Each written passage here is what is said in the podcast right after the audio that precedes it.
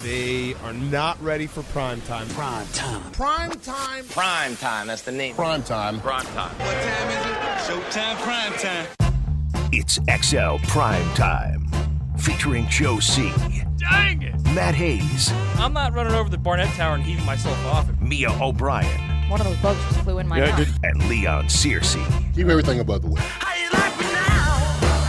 How are you laughing now? Not necessarily, ladies and gentlemen. It's Valentine's Day, okay? Not necessarily. Welcome in.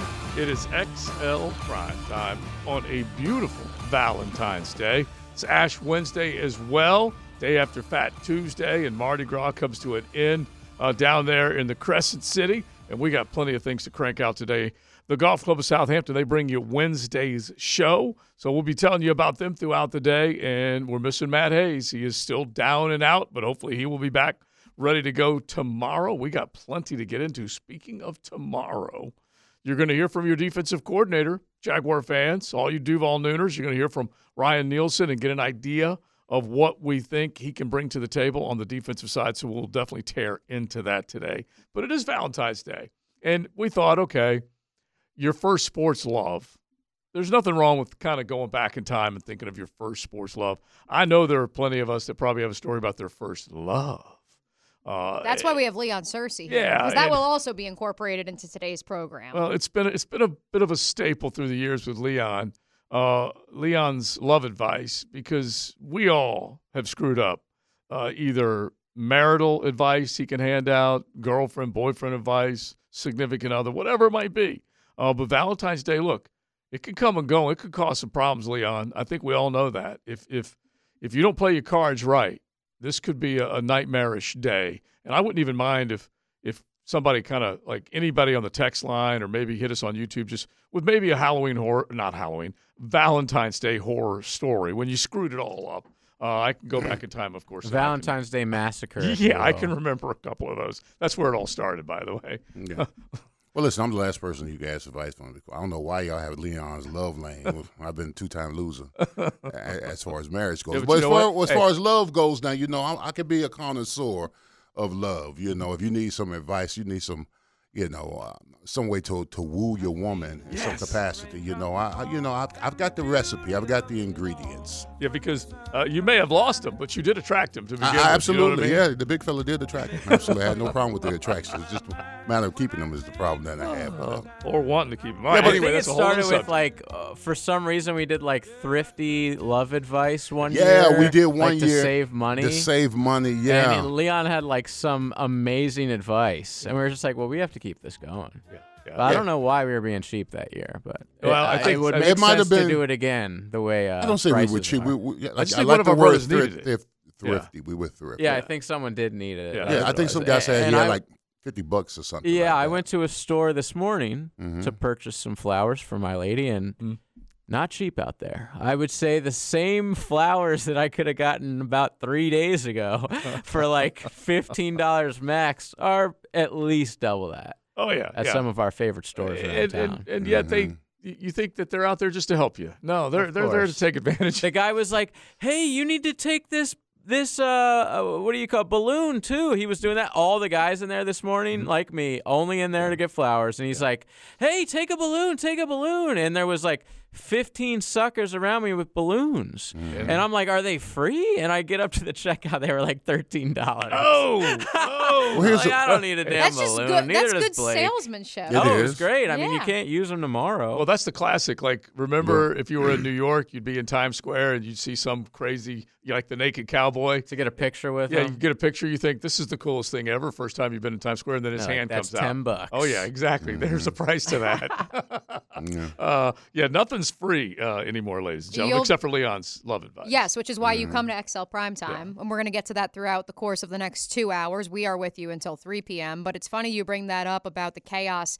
at the flower shop this morning, JJ, because Bo Valentine went out last night um, not to get the gift. He had already gotten that. Mhm. But I had ordered picture prints from Walgreens for some new frames that we're putting up and also maybe for his gift from me. And uh and so I was like, ah, it's all right. I'll go on my way home from Helmets and Heels. And he goes, no, no, like I'll just leave now. And so seven o'clock last night, he's driving the what three miles down the road to get to Walgreens. He said he got tailgated. He nearly got clipped walking up and down the aisles three times by several small children, Mm-hmm. several housewives that were just They ain't playing. dead set on where they had to go in Walgreens. And I can only come up with one explanation, which is last minute Valentine's Day shoppers. Yeah. Is this true, Leon's love advice? Well, I mean, listen, if you're loving year round, you don't have to put so much pressure on you for one day. Yahtzee. Keep That's the love going. best advice you've Keep ever the love given, going, bro. bro. You don't need a designated day to show love if you're showing love year round. Yeah. Well, And- that's a good excuse too if you can get your woman a gift. Right, because I, know that Leon is that she is looking dead in the eye. She said, Oh yeah. "She said, what is your excuse?" And then he said, I he said, went baby, with I love right you there. year round. Yeah, said, don't, don't, don't don't don't don't try to box me in. Yeah, but don't lie one to the people. You have a special shirt on today, Oh, well, so obviously you're doing. Oh, he's moving well, li- right well, now. listen. First of all, I, I have the shirt on because I have an event after Uh-huh. afterwards. I have to do. Yeah, a, you're taking your lady to no, Valentine's. no. I have a I have a cigar event, okay. Oh, a okay. cut and light event for Perfect the time to have that Valentine's the, Day. the ladies of um, Cougar Cigars Cartel. Oh, Okay. so it's like a lady event. It's a ladies smoking smoking group. I yeah. love that. Will you be providing love advice to them? If I or- need be, yeah. Okay, all right. If I I didn't know need if be, I will. exclusively this Solicited. It's gonna be more. It's gonna be more. It's gonna be more cut and light and drink, Mhm. And you know, teaching the, the fine etiquettes of smoking the cigar. Is it like Galentine's Day or is it for like singles or just like before you go out with your husband? I think it's wide well, open. I mean, if the the the the group is called Cougar Oh, Cigar, so these are make sense of They're it. What's your- insinuating that I guess they're older single There women, is, maybe part. divorcees. Divo- is divorcee? Divorcees. Is that the yeah, word? Yeah. that smoke cigar. that like to light up. Like Yeah. to light up. Yeah, That's awesome. yeah, That it is-. That is awesome. All right, 641 1010. You can hit the text line designed by Lifetime Enclosures if you want to dig in uh, on some advice. And like I said, I I don't mind a Valentine uh, horror story if you have one, uh, or maybe advice on how not to screw it up. Uh, we will take it all. And then your first sports love. What was your first sports love uh, that you had, and is it still ringing true with you? Because look, with with the with the way the Jaguars were born in 1995, I guarantee you there were a ton of people out there that they did not have the Jaguars as their first NFL team. They probably had a team either in the pro ranks that they were rooting for, or maybe your college team was your first pro, or first sports love, whatever it might be. Just go ahead and hit us with it because i there is something to that now. Uh, you, you know, like you see somebody, you find something Yeah. in common with them, you might fall in love. There's something to living and dying with a team uh, that you grew up with rooting for. Yeah. Well, I mean, I was, you know, I was born in D.C., so I, I grew up a huge Washington Redskin fan. Mm-hmm. I, I lived in Southeast D.C. and I lived in uh, Landover, Maryland, and we were about what maybe five ten miles outside the RFK Stadium. Mm-hmm. Never had the opportunity to go to the stadium and watch them play because Right. my father hated the Redskins. who was his team? And his team was the Cowboys. And, and, and anytime I remember as a Go kid, figure. I remember as a kid watching the game, sitting in front of the TV. If my Redskins were beating like his Cowboys, he would come turn the TV off. he would come turn That's the TV his off. TV. Uh, that's Absolutely, NFC. he paid for the lights, so he come turn the TV off and walk away. Yeah, And then for my team, if the Redskins were living the Cowboys, he picked at me. yeah. So it was hard. It was the, it was not a win-win. it was not situation a win-win situation at all. Nothing but lose lose. yes, it was. on that end. Uh, it's I, I grew up. You could just only you can remember there were only so many games that were going to be broadcast, Mm-hmm. and only so many teams that you were going to be able to see. And and Washington was definitely one of them. You had the AFC and the NFC, and you were going to see Washington, and you were going to see Miami. Mm-hmm. And I grew up loving the Miami Dolphins, sleeping in my Miami Dolphins sleeping bag, and my my my my uh, footy jams and everything else. And I I loved them. Okay, and Dan Marino was one of my you know all-time favorites. So it's easy when you go back and remember that. Now I abandoned them obviously uh, when when the Jaguars were born uh, because this is the team that I'm going to pay the most attention to, and now this is the team that I want most to win. But those you know, that, that's that's your core. Those are the ones, and of course you got your college football fans out there.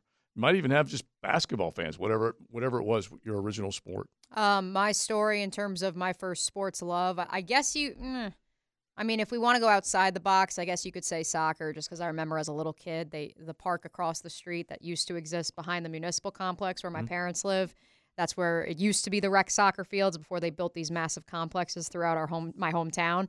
Um, and I remember as a little four year old, I just kept begging my mom to like, let, please let me go play. She's like, you're not old enough. I'm like, please, I, I have my, I have a uniform on. And she's like, it's not a uniform, but keep trying. So if we want to go outside the box, we can go there. But I think uh, my first sports love is pretty well documented. Um, I know I've said it a lot of times when people have asked how I got into this industry.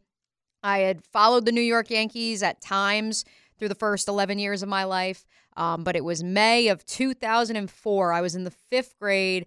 I have no idea, or 2003, excuse me. So I was in the fourth grade. I have no idea why, but for some reason, at my cousin's first Holy Communion at the reception afterwards at their house, my uncle had a Yankees game on. They were playing the Royals. They beat them 13 to 4 that day. And for some reason, I couldn't take my eyes off the screen. And my uncle then, after the game was over, took me aside and said, You know, it doesn't stop here. And I go, What do you mean? He goes, Well, it's 162 game season, number one. But number two, you can go home, you can go on the computer, and you can look up the stories, the recap, the interviews from that day. And mind you, this is 2003, so this is very primitive internet, so to speak, in terms of where sports reporting was coming from. And he said you could look up the scores from around the league, you can look at the scores from other leagues. And so mm-hmm. was born a new morning tradition, which, you know, I carried on for the Sure, next yeah. six years of my uh, education, where I'd wake up every morning, I'd get my Pop Tart or my Cheerios or whatever, and I'd go sit in front of the computer and I'd read the scores from the night before. And it all started with the Yankees. And of course, uh, I'd be remiss if I didn't mention that was 2003.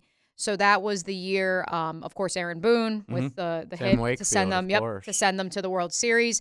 And so 2004 was the first season that I was fully invested in Yankees baseball, which was the first year of Alexander Emmanuel Rodriguez, and then of course the epic collapse. You're a jinx. Mm-hmm. I know. Mm-hmm. Oh my god. I know. Beginning of the end. You I- ended the Yankee dynasty. Although you did get 2009. We got 2009. 2009. So it's not completely Just for sitting You just there. like started the Red Sox dynasty. an outlier. Yes, I did Yeah. start the Red Sox mm. dynasty. So, um, so for you Jaguar fans that are convinced me showing up in 2018 was the beginning of the end, Yeah, it's you okay. Killed off a few. So give it give it six years. So mm-hmm. w- hey, next year we're right on we're right on schedule. Don't you worry. Next year Super Bowl, you'll be fine. All right. 641 1010. Give it to us as far as the ones that got you going in the world of sports. Uh, and, and we mentioned this before. You know, it could be college, it could be baseball, it could be NBA, it could be pro, whatever it might be. Uh, just let us know. JJ, did you uh, uh, you had you were in a sea of Gators Oh in yeah. Uh, yes, but my family are not Gators. I, I was a Miami Hurricane since the early days of Kenny Kelly. You know, as our quarterback when Hmm. we were on probation, it wasn't great, but I was always a Hurricane. Yeah. But um, even before that, I would say probably TBS made me a Braves fan. As in every kid in the South, really. We Yeah. didn't have a team. Inevitable. Braves, or I mean, baseball is my favorite sport, and I was obsessed, still am, with the Braves, with the Miami Hurricanes, and that's just kind of. I'm not too much fun. My the teams I loved growing up are still my teams. Yeah, and and the the Braves and the Cubs won over a lot of WGN, of yeah, course, cable fans. Same Uh, reason Notre sure. Dame has as many fans Yeah. as they yeah, do. Yeah, my and Uncle Tim- Catholicism. Yes. Yeah. Ash Uncle Tim Wednesday. I'd be remiss if I didn't mention. Yeah, diehard Braves fan because of that, because he could sit back and watch it, enjoy it, and all that kind of stuff. And I, I, I- I've got my Dodgers love from my mom's side of the family out there in, in California, uh, and they split up Northern California, Southern California. So it's just kind of by and a lot of whom, whomever you are out there, you're the the family you grew up in probably had a lot to do with deciding on who you were going to root Oh for. yeah. Uh, and then in Leon's case, it had a lot to do with you deciding on who you were going to root against. Because if your old man was rooting for the Cowboys, you you figure you're going to root root on the other side. Well, I figured I was in the right position. I mean, I'm from I'm a DC kid. I grew up in DC. You, you, you go for the home team. It's no different from a kid here in Jacksonville. If he grew up in Jacksonville, all he knows is Jaguars. He's going to be a Jaguar fan. Mm-hmm. Yeah. So I'm in DC, and I figured I I just hop on the bandwagon. And the D, I was I was in DC somewhere between when I was born and moved to Orlando about '83. So.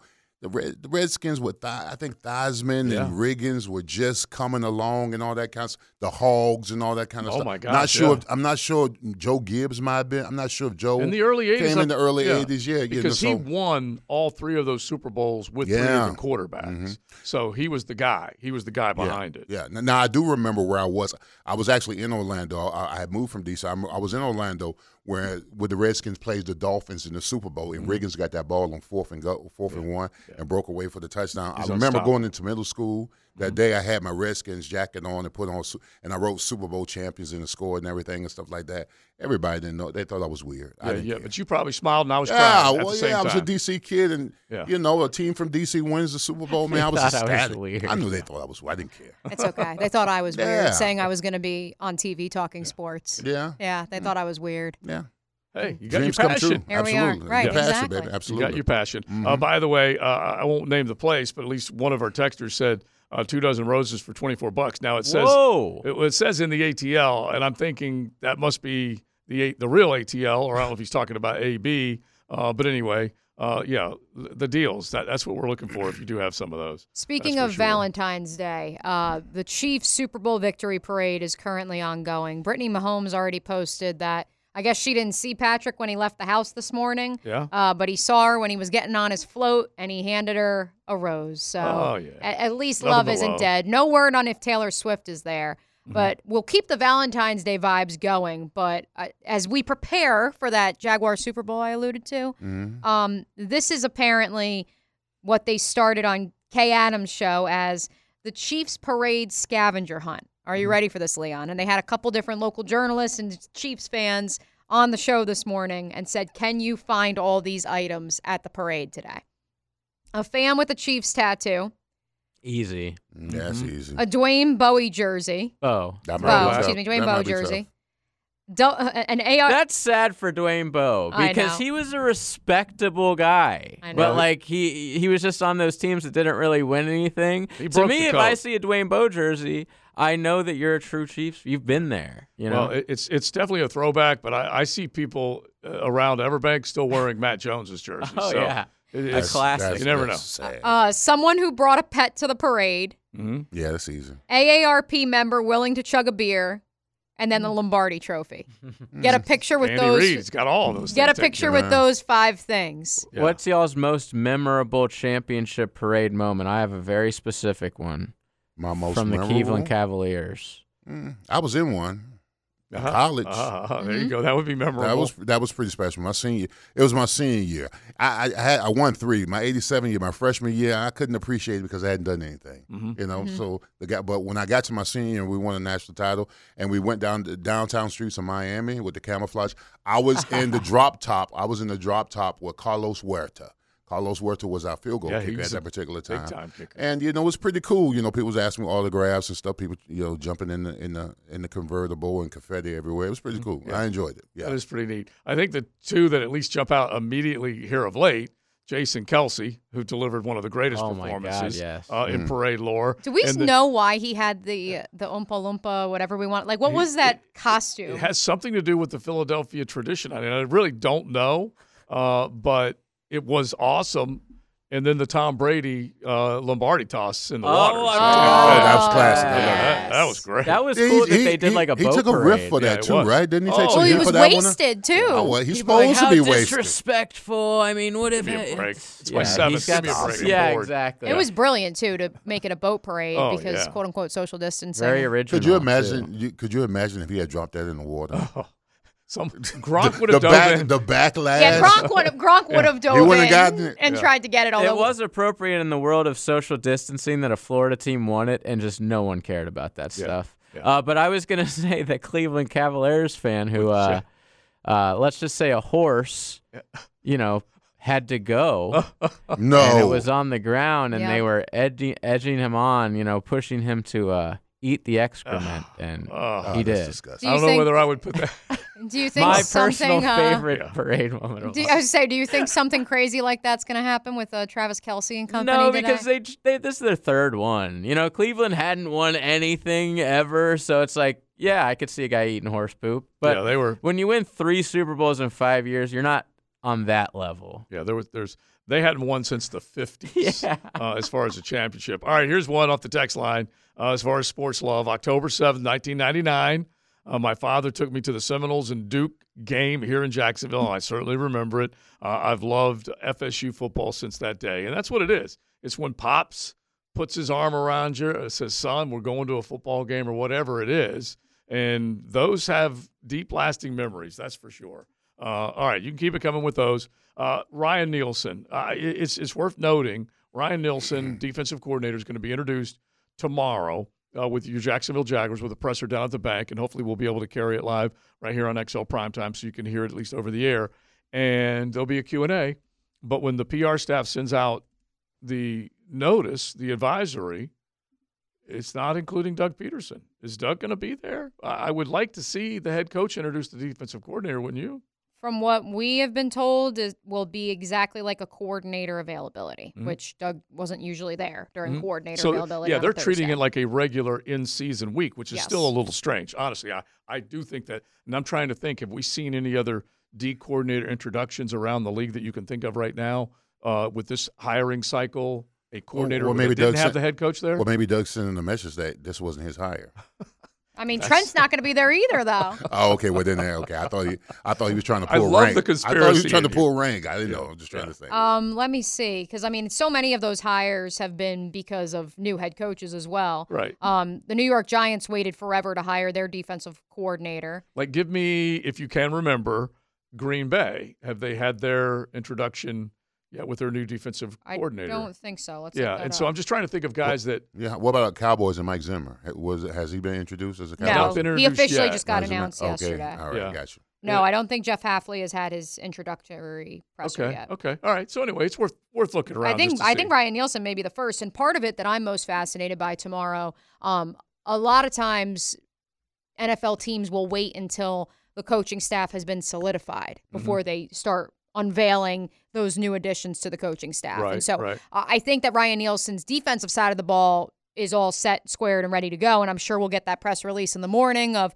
um, whose position, who who is in charge of which position group, who the quality control coaches are. What I'm curious to see is on the offensive side of the ball, where there were also some vacancies, have those officially been filled, and do we get the full lineup of the coaching staff? Yeah, tomorrow? and it would be nice to hear from. I know we may not hear from all of them, but like the running backs coach that's been hired, those types of decisions that have been made, uh, and more than just one position was filled on the defensive side. That's for sure. Um, let's look at this one. This might be Mhm. Bears and Shane Waldron. Did they do an introductory? Yeah, I was just presser for him? curious, uh, and you guys out there can let us know if you're a fan of any one team. Uh, here's a, here's another one off the text line. I'm from DC, like Leon. Mm-hmm. Grew up going to RFK for games. The Hogs, the Smurfs, Joe Theismann's single bar helmet, and the last straight on NFL kicker, Mark Moseley. So Yeah. that definitely is going back in time. That is old school right Yeah, there. and I think he might have been a, an MVP back in the day. I, I, I think. Uh, but anyway, those are yeah, those are the good memories. That's what we want when you can just kind of back go back in time and start thinking about those. Now, a, a couple of other things, and, and we'll go, do our great transfer portal debate a little bit later on, and it's going to be a weekly thing on XL Primetime because the transfer portal has changed our world. It has made us now look at players as almost one year rentals. And gone are the days of Leon staying at one place for four years. And we had his recruiter on, the great Don Soldinger, on with us yesterday. Just and he named four guys that were in the running back room all at the same time: James Jackson, Clinton Portis, Willis McGahee, and Frank Gore. That would never happen in today's world. So you've got a running back, great transfer portal debate that we will throw up coming up here in just a little bit. And then also talking about sports love, would you have loved to see win a Super Bowl? We'll go back through our memory banks with that one as well. It is XL Prime Time Golf Club of Southampton, and I will let uh, our prop winners know that I'm rolling by there today to pick up our prizes to make sure that we get everybody hooked up. The correct prop picks that were made, the winners that came out of the uh, hat with the drawing. So we will get that along with all of our beer prizes and get them to our winners. So we appreciate your patience on that. Golf Club of Southampton, don't forget. 287 play. You can get on the tee sheet. It's warming up beautifully today. So you can go out and hit some golf balls. Take a look at the practice area. Take a look at membership. You can go out there every single day and get that game ready for a beautiful spring at the Golf Club of Southampton. I see the crystal raindrops fall, and the beauty of it all is when the sun comes shining through. To make those rainbows in my mind when I think of you sometime, and I want to spend some time with you. Just the two of us. Grilling up lunch with Leon and the Sausage Dudes. Sausage with a purpose on 1010XL. That music can mean only one thing. It's time for Leon's love advice. Well, listen, anytime you come out with Bill Withers, you can't go wrong when it comes to Bill Withers is the all-time great songwriter, song producer, all that kind of Uh, stuff. and a mood creator. oh, absolutely. Yeah. So are you saying like one of your first pieces of advice would be pay attention to the playlist? Oh, absolutely. The, play, the playlist is, is essential. Who are It's a mood setter. Who, give me the Mount Rushmore. The Mount Rushmore, Yeah. as far as the music to play. Yes. Okay. Whew. You, you you listen. If you if you don't have Barry White, something wrong with you. There's something wrong in your life. Barry White's got to be on your list. Okay, The so we got Barry list, White. You got to have Barry. You got to have Barry on on. Uh, you got to have him on the on your playlist. Mm-hmm. You're He my also, first, my and he's my also everything. he also has to be on your rewind list. He has to be on your rewind Wiley. I would go Barry. I would go Barry White. I would go Luther. Okay, Mm-hmm. I like that. Uh, Luther Vandross. You can never go wrong with Luther. Big Luther, little Luther, don't matter. Both Luthers are good. Okay, Isley Brothers. Uh-huh. Brothers? Uh-huh. Isley Brothers. Old school. Old school. I- I'm old school. You know, I mean, I- romantic. yeah, it is very, very romantic. So I go old school. Prince. Oh, okay. There's a song, Prince. There's a couple of songs that you can play with. There's, there's a song called "Adore." It's called "Adore." That's Well, even- this is the Adore or no, it's called "Adore." Adore. Oh, adore. Adore. Yeah, Just put it on. You never heard of "Adore"? Please play We're, it. we're One of all the- going to. one, one of the great one of the great Prince songs ever. So I thought he was basically telling No. that she said, uh, "Show you the door." All right. No, no, it's, it's called "Adore." All Been in plenty of those relationships Yeah, as me well. too. Absolutely. We'll come so, back with that So at some my point. my Rushmore was what? How, how many five? Five faces? Four. Four. Four You got faces. So. I got those You four got faces. There it is. Marvin's probably Marvin get you know around. Who so that's the top five then. what? Whew. Who you stripping? Who you stripping?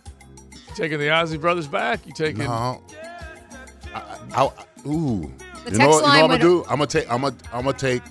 I'm gonna take Luther off and put Marvin Gaye on. Oh, well, the text line would also like to submit Earth, Wind, and Fire. Yes, can't go wrong. Earth, There's so Wind, many and good Fire. ones. So yeah, many good so ones. many good All right, so here's one that did pop up off the text line as far as kind of nightmarish Valentine stories. he said he went and got a couple of lobster tails. Greg said a couple lobster tails for he and his wife so they could have a, a really sweet Valentine's Day. Mm-hmm. Dog ate them. the dog ate the lobster Yeah, tails. Uh, Dog just probably just ju- listen. I have had a hound. I and listen, the, the the the great Hattie. She was not a hound, but she was on top of my table eating a whole rack of ribs, and Oh she God. spared nothing. So I know exactly what this man's talking Well, about. that was going to be my next question as we run through Leon's love advice throughout the duration of today's program, as it is Valentine's Day. Valentine's Day falling on Ash Wednesday means for the Catholics like myself and Joe C. yeah, we're we're we're not, no meat today. Not allowed to eat meat. So my question, right? Oh, Although I, sad. I may or may not cheat later, but that's a story we'll get to here in a second. So my question is, You should just convert well, Protestantism. Change. yeah, you can't bad announce you can't announce here. that you're Catholic and then say you're going to cheat. well, it's well, no. Let me What's explain. Let me explain why. Bo Valentine does not cook. yeah, He is very much a microwave and air that. fryer guy. He'll he has no issue. The new thing has been I'll pick up fish from Publix or wherever, and uh, and then he'll take it and he'll he knows how to put it in the air fryer, doll himself up a little meal, and that's like the classiest meal he can do. But tonight, he has said that he is cooking a meal of spaghetti and meatballs for me, Okay. and so I, right. I have Cooking as, is a stretch. as well, m- it depends if he's making the meatballs. he's not, but that's okay. but that's okay. he's boiling pasta. It's gonna be doing. it's gonna be a big deal, a big step for him, and so uh, I've said you can have the house, you could set it all up however you want, and so uh, I'm just Do- hoping the house doesn't burn I down. mean, do, do you know the extent of what it does to take to make spaghetti? It's I just- do. Just boil water, yeah, put noodles in, heat Prego. sauce. Well, you got to heat the sauce This in, is a- in a It's not a lot of effort this involved is in that. well, but for him, this will be a very big Okay, step all in right. his cooking journey. Okay, I got you. And so, uh, and so because of that, I'm uh, I'm I'm very excited to see how it turns out, but also I've accepted that Jesus and God will forgive me because uh, I'm I'm doing Well, I'm what's doing so well funny is by yeah, him. you're, you're you're not supposed to eat meat, and so if I substitute fish, I'm looking for a piece of fried fish, and so it's worse for you than it is if Right. I'm if Or I'm eating a nice piece of grilled chicken or whatever. But so last night we we went out and had had the nice meal, and then tonight Smart. this will be another great meal. Uh, we're just picking up a slab of of, of fish, you know, a nice piece of snap or something like that, and I'll grill that bad boy. So, up. what's the, the the purpose of not eating on Ash just Wednesday? just It's fasting. fasting. Yeah, Oh, and you're okay. and you're giving something up. Oh, so, oh, you're just giving up something. Yeah, so that- you're going through Lent. 24 Oh, okay. 40 all right. days. All right. Because Yeah. You're mean- supposed to replace it by, you know, praying or Oh, okay. I whatever. understand. Because I was like, is, did God give instructions that you mm. couldn't eat meat on that day? the No. Pope did. So it's just Fridays. The Pope did. Oh, okay. Yeah. So we it's- don't have to listen to him. this week's this week sucks as Catholics can attest because you can't eat meat on Wednesday and Friday. Okay. But then moving forward for the next 40 days, it's just on Fridays. You could be a carnivore after that. Oh, yeah, the other Just six tear days of the through- week, you're fine. Okay, tear through all the flesh you eat. But that's why what. you, you'll see a lot of like lunch specials will have the fried fish or whatever Yeah. on Or pizza. on Fridays or pizza. Of Oh. course. okay, That's gotcha. part of how All both right, of those all right. fish fries and the like became a thing. I never noticed. But that. that was going to Oh, yeah. transition uh, to our to my next question for Leon's love advice. Mm-hmm. What's the go-to? Give us a Mount Rushmore or a top five, whatever suits your fancy, spreads to make for the special someone. Oh, the, the okay. Well, first, uh, well, spreads as far lob, well, lobster. You never go wrong with lobster. Yeah. All right. Unless the dog. Unless the eats dog it. Unless eats the dog eats it. Yeah, lobster's always good. A good a good uh, ribeye steak. Mhm. All right, good ribeye steak. You know, if if you're an expert on the grill, if your woman comes in there and she sees you on the grill, She's a meat eater, too. Oh yeah, Yeah. you season that meat. I don't know right, if Bo throw it- Valentine's ready for that. Yeah, I'm, but I'm telling you, you get a good steak, you're good to go. All right, dessert is important. All right, you get a good dessert. Uh, I agree on- with the dessert. Yeah, um, a good a, a good cake. Uh, What's a, what's you a can good get you a little tiramisu. A little can get you a tiramisu, mud yeah, pie. mud Yeah. pie. There you go. That Yeah. maybe Key a little key lime. lime. Yeah, I was thinking of, and going down that area, key lime. Whatever. Gotta have whipped cream, of course. yeah, yeah, yeah, you Chocolate gotta- covered. Yeah, Chocolate dipped Anything- strawberries. yeah, yeah. Anything shot. Now the last one is the beverage. Mhm. So what the the best beverage? Just to, you know your woman. You know. You know what you know what, What she, she likes loves. to drink. What Mhm. she likes to drink. So that could be anything from champagne. Mhm. That could be wine. That could be a cocktail. It could be an old fashioned. Yeah. It could Old be- fashioned's pretty good. It could Yeah, be a old-fashioned's Jaeger pretty good. bomb. It could be a. It could be a You know shot. It could be You some a- Miller Lite. Exactly. Whatever it is, you know, you know her preference. Make sure wherever you get her is nice and cold. All right, and make sure you pour it. Don't make her go in there and get, hey, baby, I got you something in there to drink. Go get you a glass. No, you go grab the glass and you go pour it and you give it to her. That Yeah, kind like- of stuff. like- yeah. TLD, if I'm doing it, she likes a, Sh- a Shiraz uh, or a Pinot Noir as far as a glass of red, hmm and then a good Corona Premier if, if we're having a you know nice bottled beer or whatever, and then that old fashioned she loves, Yeah. loves. And make sure bourbon. and make sure you get fruit that you can feed her.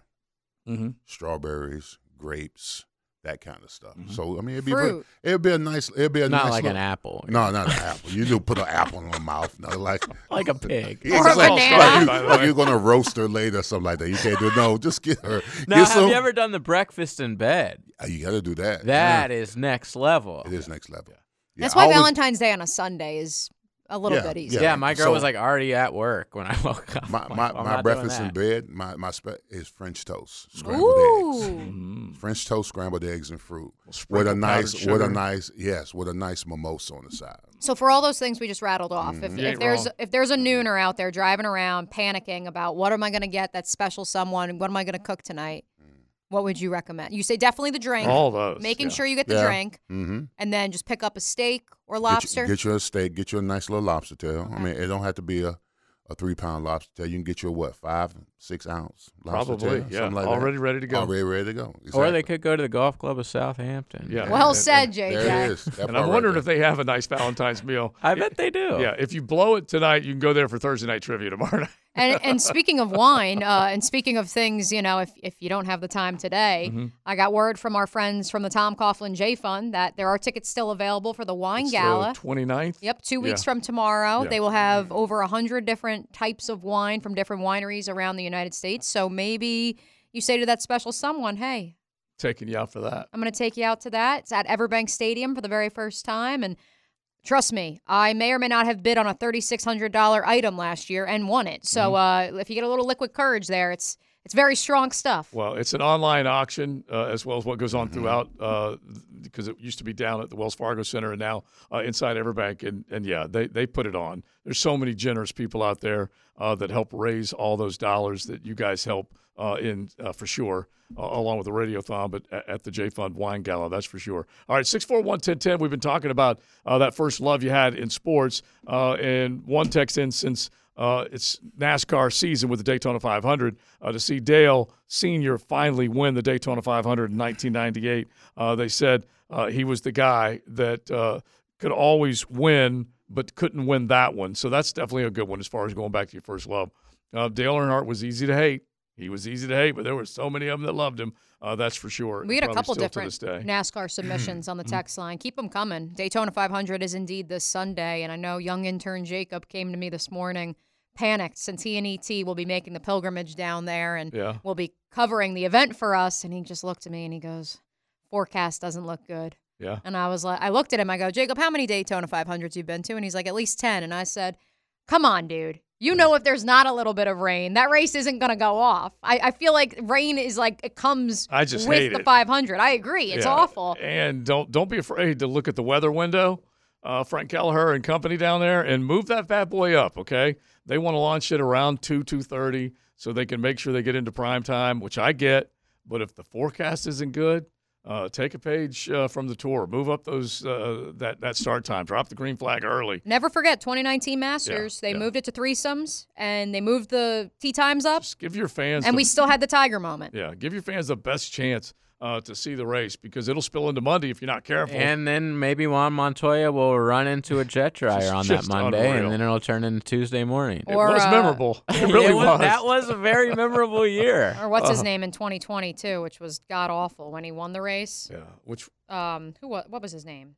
I'm trying to. Who ended remember. up in the ended up in the hospital and then walked out two days later. Oh yeah, um, it was Bush. No, it wasn't Bush. It Uh, was no, I'll think of it. um, Ryan Newman. Ryan, Newman. Newman. Yeah, Ryan, Ryan Newman. Yes, thank you. Um, yeah, he. I, in the Oscar, I didn't want to say the guy in the Oscar Mayer Wiener uh, yeah, costume. Yeah, Ryan Newman, and, what- and Not what he was. costume, but Yeah, what he was able to come Uniform. through in a week's time it was something else. But that, just going back to that Monday night with Juan Pablo Montoya, how in the hell do you drive into a jet engine On like a caution lap.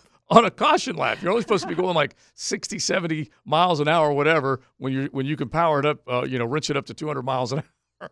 And he runs into the into Could have the been truck. texting, dude. It was just unreal. Exactly. Do Um, not drive NASCARs in text. we're going to get it back to some of our Valentine's Day segments into the Super Bowl, which again, the Chiefs Super Bowl parade is ongoing. It looks like they are approaching the convention center where there will be expected to be several speeches, including an impassioned one from Travis Kelce. But real quick for my college basketball fans, let's hit it that quick, JJ. That just happened. Brought to you by Florida Home AC, the official air conditioning partner of the Jacksonville Jaguars. Ohio State has officially parted ways with Chris Holtmann in year eight of his tenure as the head coach of the Buckeyes. Of course, Ohio State, a third straight disappointing season. They're well below 500. And what's crazy to think, boys, Ohio State and Michigan basketball, for those who may not have been following over the last month or so, I mean, they are both in serious decline. Juwan Howard's squad mm-hmm. also finds itself in serious trouble. Remember how red hot he was when they first hired him? If not for all the success on the football field and the fact that Michigan just won the national title in football, I think we'd be hearing a lot more about Michigan basketball. Who um, you're, you're asking me, uh, how how bad is it at Michigan? Um, well, uh, at least they beat Ohio State. Uh, but they're eight and seventeen on the season so far. They did they did lose to Florida in double overtime, which felt like a great win for Florida in the moment. Um, it evidently turned out not to be because, uh, yeah, uh, apparently Michigan's not that good. And Ohio State actually does have a winning record at 14 and 11, um, but has struggled in the Big Ten. They have won just one of their last eight games. And so a parting of ways with Ohio State and Chris Holtmann. And what's going to be fascinating to see if the seat is hot for somebody who's been there for eight years, led you to the tournament his first four of his first eight years. How hot is that seat for Ryan Day going to be if he doesn't deliver? Well, it, it- the point is is real, and we can use any of the schools that we follow. That if one team or one sport is not doing very well, you gravitate to the other to make you feel better. Okay, we've been talking about sports love. Uh, Florida football stinks right now, and so Florida basketball they pull out a nice win uh, in in the Exactech Arena last night against LSU. Probably much closer than a lot of Gator fans thought. But you gravitate to the basketball team because they're playing well. You go back to baseball last year; they made it to the College World Series, almost won it, and and that's what happens. Miami, same thing. Not as good football uh, as you'd like to see, but definitely playing some good hoop. Eh, And well, I'm talking about Yeah, last when- year, yeah, last when, year. when they had that run. Right. And, and Are we not good? no. No, we're not. Oh We're not. no! We may not make We the tournament. know. What about the women's team? Women's team is I'm okay? heartbroken. Women's team's doing okay. Okay. Yeah, they're doing okay. So Yeah, you're going to be a women's Yeah, basketball absolutely. fan. That's yeah. right. Absolutely. Yeah. Root, And- root for Jazz Roberts, Yeah, local yeah. kid, our, our good friend. But there's yeah, there's too many of them that they don't even know if what the other sport's all about. They just they're diehard on that one particular sport for that one particular college that they root for. But yeah, the the pressure like Michigan was one of the few schools out there that you knew seasonally. It wasn't just one season. You had two good seasons you could look forward to, football and basketball. And it doesn't always ring true. And Juwan Howard has weathered his storm of controversial moments, remember, where he's getting in the face of either refs or other opposing coaches or opposing players. And, it, and he got suspended, got sat down for a little while. And so, yeah, the heat will be on him if he doesn't keep it going. And I think Chris Holtmann will have plenty of suitors this offseason. There's still a lot of speculation of uh, is Kentucky really going to part ways with John Calipari, like so many fans have been clamoring for. They, That- they have a they truly have a love hate relationship. him. Yeah, I mean, you're going to make the tournament, Kentucky, so I wouldn't lose sleep over that. But hey, I mean, if they need some fresh blood, what should be noted, the Louisville job most likely will be open. That's another blue blood because Kenny Payne has yet to get that together. And so maybe Chris Holtmann ends up there. But what's curious, again, is that hot seat factor and the standard after making a national championship in the 21st century that Ohio State holds itself to. I am very curious, and we really didn't get into this after we had the that on mm-hmm. Friday, Joe mm-hmm. that Chip Kelly is headed to Ohio State to be the OC. He's not going to recruit by all accounts. And what's crazy, because JJ and I were going down the line looking at the math of this yesterday, Brian Hartline is still employed as the offensive coordinator, even though they've hired another offensive coordinator. And Ryan Day was supposed to be this offensive Well, he's the guy. guy. Yeah, and- Yeah. And, and it's so it's a, it's it's a mystery, it's a puzzle, it's all, an enigma, uh, all those things because there's a relationship that Ryan Day has with Chip Kelly, so that's why he brought him in because that was his old coach back, uh, however many, New Hampshire. yeah, however many moons ago. 97 to 2001, I think he was Yeah, there. and so Day has a respect level for him. It's kind of like Leon when when Coach Campo brought Don Soldinger in here yesterday. You guys got a respect level. If they reach out to you and need something, you're going to do everything you possibly can to help them. I don't know whether Chip Chip Kelly needed help, wanted to go there, or Ryan Day reached out to him, but it unraveled in the worst of ways out at UCLA. They end up promoting Deshaun Foster, who was a really good running back for them, mm-hmm. and they promote him. And at least the word in the college football circles, Matt will probably echo this tomorrow, was that there were people that were not interested in taking that job at UCLA. Isn't that crazy? I- mm. It's just hard for me to believe that that. Granted, it hasn't gone well for the Jim Mora Juniors, the Chip Kellys, or whatever, but by no means should you look at that as an impossible situation, should you? I wouldn't think so. Yeah, that, that was odd. That, that, that was very odd that no one wanted the job. It was also very odd that Chip Kelly would leave the head coaching job at UCLA and go and be the offensive coordinator at Ohio State, Right. unless he has aspirations for something much more bigger. I don't know if it's the NFL. I don't know if maybe some Big Ten team that he may be interested in. He might be using Ohio State as leverage to get in that. Well, they, they're going to the Big Ten anyway, aren't they? UCLA, Yeah, they're going yeah. to the Big Ten Right. anyway. So I mean, it's a lateral. If It's a lateral move. It's a if you're well, it's a it's a down lateral. Yeah, move. it's a Right. step down. it's a Yeah. step down move. Exactly. I mean, that's what we were talking about yesterday, and I know Coach Campo echoed the, these sentiments that he's using this opportunity if Ohio State's offense lights up the world to turn Mm-hmm. around to NFL teams and say, "Hey, I want I want back in. Look at what I'm doing at one of the four or five biggest blue bloods in the sport." That could be the only move that he's making. That, could- that could be the only move. That, And he doesn't have to recruit. Like that's Mm. that's the part that's so interesting to me. Like, are we going to see more coaches again? Seeing Jeff Hafley go to Green Bay from the head coaching post at Boston College because, by all accounts, he probably doesn't want to recruit anymore. It feels like it's easier to call X's and O's in the National Football League. Are we going to see more of these old guard guys in their contract have it spelled out that I do not have to be a lead recruiter? So, yeah, I was going to ask you that. He, so you mean he does he doesn't want to recruit? He just wants to be the coordinator. You're I supposed mean, to call at- X's and O's. Well, some capacity. I mean, he, he, don't you want to sit down with the kid and the family and and assure them that you're going to be there for a while and give them the security that hey, I'm going to be your coach. I'm going to lead you from your freshman year to your sophomore, I mean, to your senior year. At the very least, At the very least, At you- the you very would- least, I guess he's just, you know, maybe he'll be there when they visit campus, but he's not going to be the one on the road pounding the pavement. wow, uh, that that is the essence of recruiting. He wants no part of it. Yeah, and I, I feel like now you've you've reached some of the those I don't old guard. I guess is the right way to describe it. It is kind of the old guard that says I'm just coming here to be your guy on sun or on Saturdays, seeing what I need to see so we can win football games. You go close those deals, and maybe Chip's saying Ryan Day become the closer that you have been, or maintain your your ability to close in the recruiting world. I'll handle this offense. I don't know. It could be that. Uh, Chip Kelly has always been viewed as a pretty good play Yeah. caller. But if I got a kid who's a quarterback and you're going to have him for the next four or five years or whatever, I want to make sure that the the relationship between you two is garners my son signing dig with it. your school. Uh, I, I do dig it. By the way, Chris Holtmann, again, in case you're just joining us, fired as Ohio State's head basketball coach, finishes his Ohio State career with a record of 137 and 85.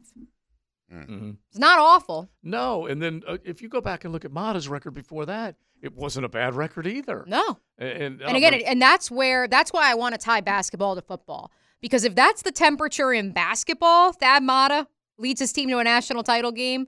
And then, kind of because Greg Oden retires or retires, Greg, Greg Oden goes to the NBA, and all those other guys matriculate and graduate. And then i- the standard is okay, we're making the tournament, but we're not advancing beyond the round of 32. You fire him, you bring in Holtmann. Holtmann never gets past the round of 32. 137 and 85, though, so he was pretty darn good in the regular season. Not good enough. When does the moment hit with Ryan Day? Because we've already seen it, having not beaten Michigan in how many years? Uh, it's now three. Three years. So at what point, let's say he and Chip Kelly don't light the world on fire. Well, let's remember this. Harbaugh went through a longer period of time not beating Ohio State. Mm. And then when he finally got it, he got over on them, beat them three years running, and then won the Natty. Both of them got to the college football playoff last year, and both of them ended up losing in the semifinal. But this year he was able to kick the door down and get it done. They're not going to lose patience with Ryan Day. At least I don't believe so. That would be crazy, Leon, if they were to, like, if you look at his record, it is spotless except for going up against Michigan, basically. Yeah, it is spotlight, and he, his leash is a lot longer. But you, Ohio State can't be keep losing to Michigan and they- and they, and keep the same leash. Mhm. I mean, I, I mean, how many more years are you going to be? If you're if you're if, if you're the athletic director, if you're the president, how Which many more they do year- have a new athletic yeah, yeah. director, don't how many more years are you going to tolerate Michigan football beating you? One, two, three. Yeah, not much longer. Okay, than that. not much longer. Yeah. Than that. They got yeah, And- and, that's usually the, their only loss in the season, which is crazy. Mhm. Ohio State's usually their only loss in, in, in the season is, is to Michigan. So you're talking about a team that has one loss, one loss, one loss at the end of the season because they they lost to Michigan. And don't- now you they, two losses because if they make the, the playoffs, they lose that game or whatever. But I'm talking about regular season. And Yeah. don't forget, the competition's about to step up a notch in the Big Mm. Ten across all sports because you're bringing in USC, UCLA, Oregon, Washington on the surface level. Well- as much as all four of those But- football programs are in transition, that's But here's the thing I, I, I forgot to think about when it comes to Michigan. Maybe it's a little bit more tolerable losing to Michigan now that you got a 12 team playoff. very true. Mhm. Yeah, that's true because you can So live you with it can and live still- lose. You can live with losing to them, but then you still in the playoff in the hunt to win a championship. and you can not justify, but you could point to success. You're Mm-hmm. not justifying your existence. It's pointing to success if you get a chance to get in the college football playoff and get hot. I- because it was a field goal game. Let's Mm-hmm. Yeah. not forget that. It was a great game. Uh, I can't remember the. And the- you also came down to the wire with Georgia the year prior Yes. in the playoff. Yeah, and and C.J. Stroud was slinging it all over the lot and had a chance. All right, so let's carry this into the one o'clock hour because there's two things that are happening with the college football playoff. How about a six-year deal worth 1.3 billion dollars, and then the other half of it is make coming up next week. They're going to decide the college football playoff board of managers is going to decide how they're going to split up the the format of champs versus uh, at large. So we're going to get into that too coming up. Let's do that. And of course, you can continue to hit us up on the text line brought to you by Lifetime Enclosures at 641 1010 with your first sports love. We also are accepting your ideas for Valentine's Day, your Leon's love advice reaction on the text line, as well as the YouTube chat line. Uh, Chip on YouTube. One year I had Jaxson de Ville visit the missus at her work with a big gift package from Peterbrooke. The chocolate popcorn is delicious. We were there last week, Chip, and we can agree with that. This is XL Primetime.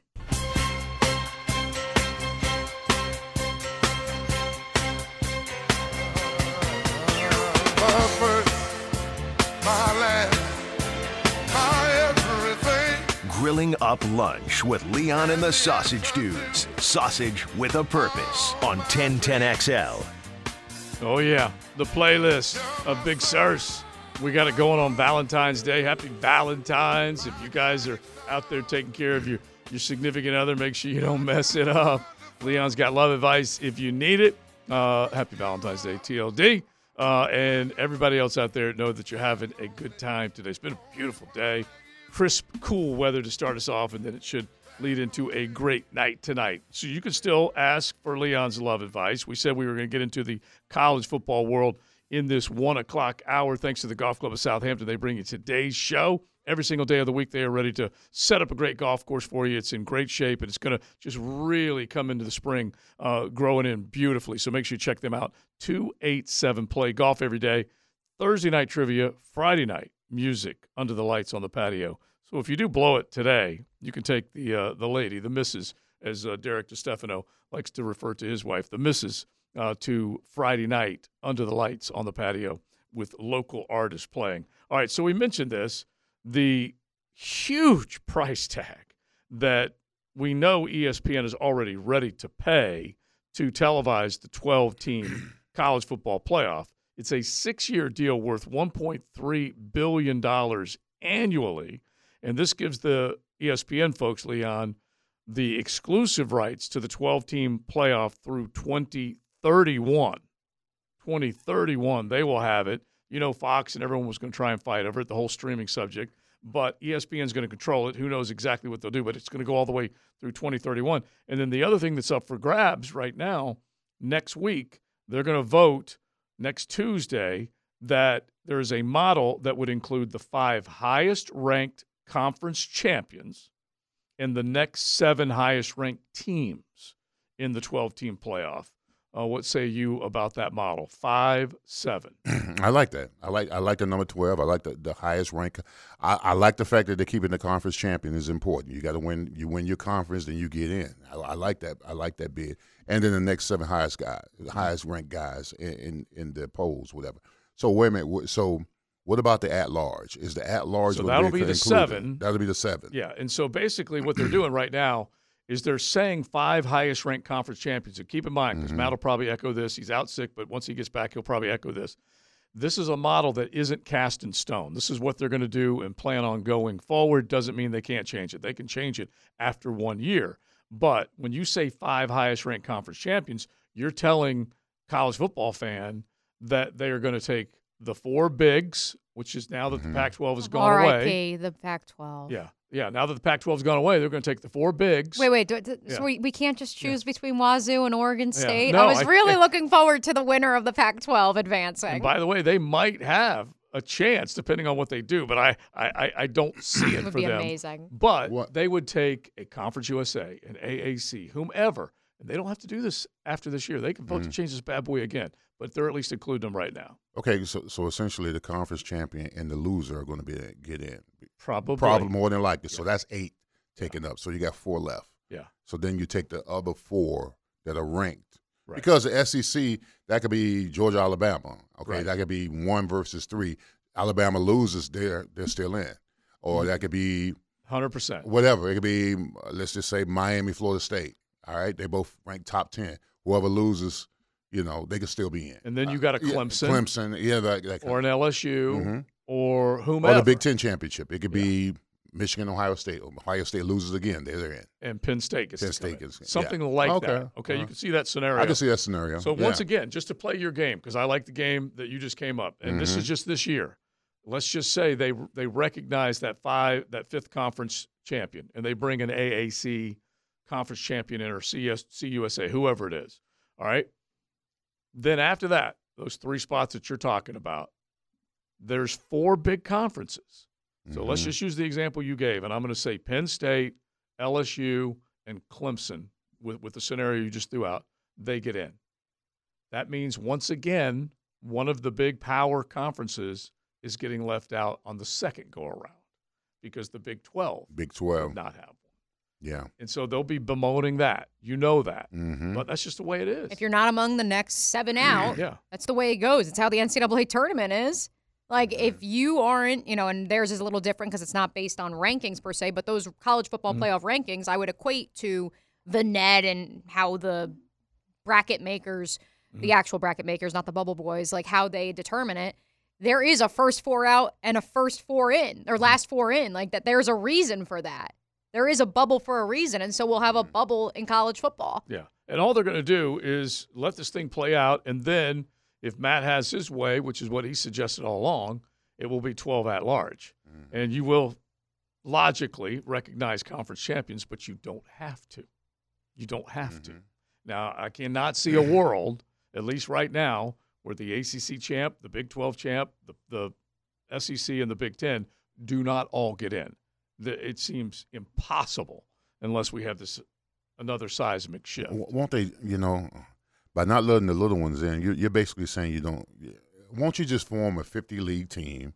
All right, and doing like the NFL Yeah, split 50 it team tw- league. Yeah, 50 that's- yeah, yeah, fifty team league. Just split it have one division, that division, have and then just play just play like the NFL because the little boys out. They're out. They're they're out the window. So as opposed to of the 12 seats at the table, all those group of 5 conferences playing for one seat. Yeah. But there is an opportunity. I mean, let's say there's a year in which UCF and well, SMU is going to or UCF's in the Big 12 now. Dang Yeah, it. yeah. Tulane, So- Tulane. right. Let's say Tulane Mm-hmm. and Memphis Right. are undefeated. They have to play each other in the American Athletic Championship game. So one's 12, one's 12 and 1 and one's 13 and out. Yeah. Mm-hmm. They might l- recognize one of them, lob them an invite, Mm-hmm. and if they come in and compete and even pick off one of the bigs, then they've got a seat at the table again. But if they don't, they're going to be sent packing. And and and I always call them Leon. W- without losers, there are no winners. True. So you have to have somebody to beat. And so I agree in the sense that I I would always look at a way to recognize one of them, create this little semi Cinderella story, because a Tulane or somebody can pop up and, Yeah. and, and knock the big the big Yeah, off. but what they could, I mean, it'd be great TV because I always like to see the underdog come up Mm-hmm. and win a game like that. But how realistic is it for them to run the gauntlet?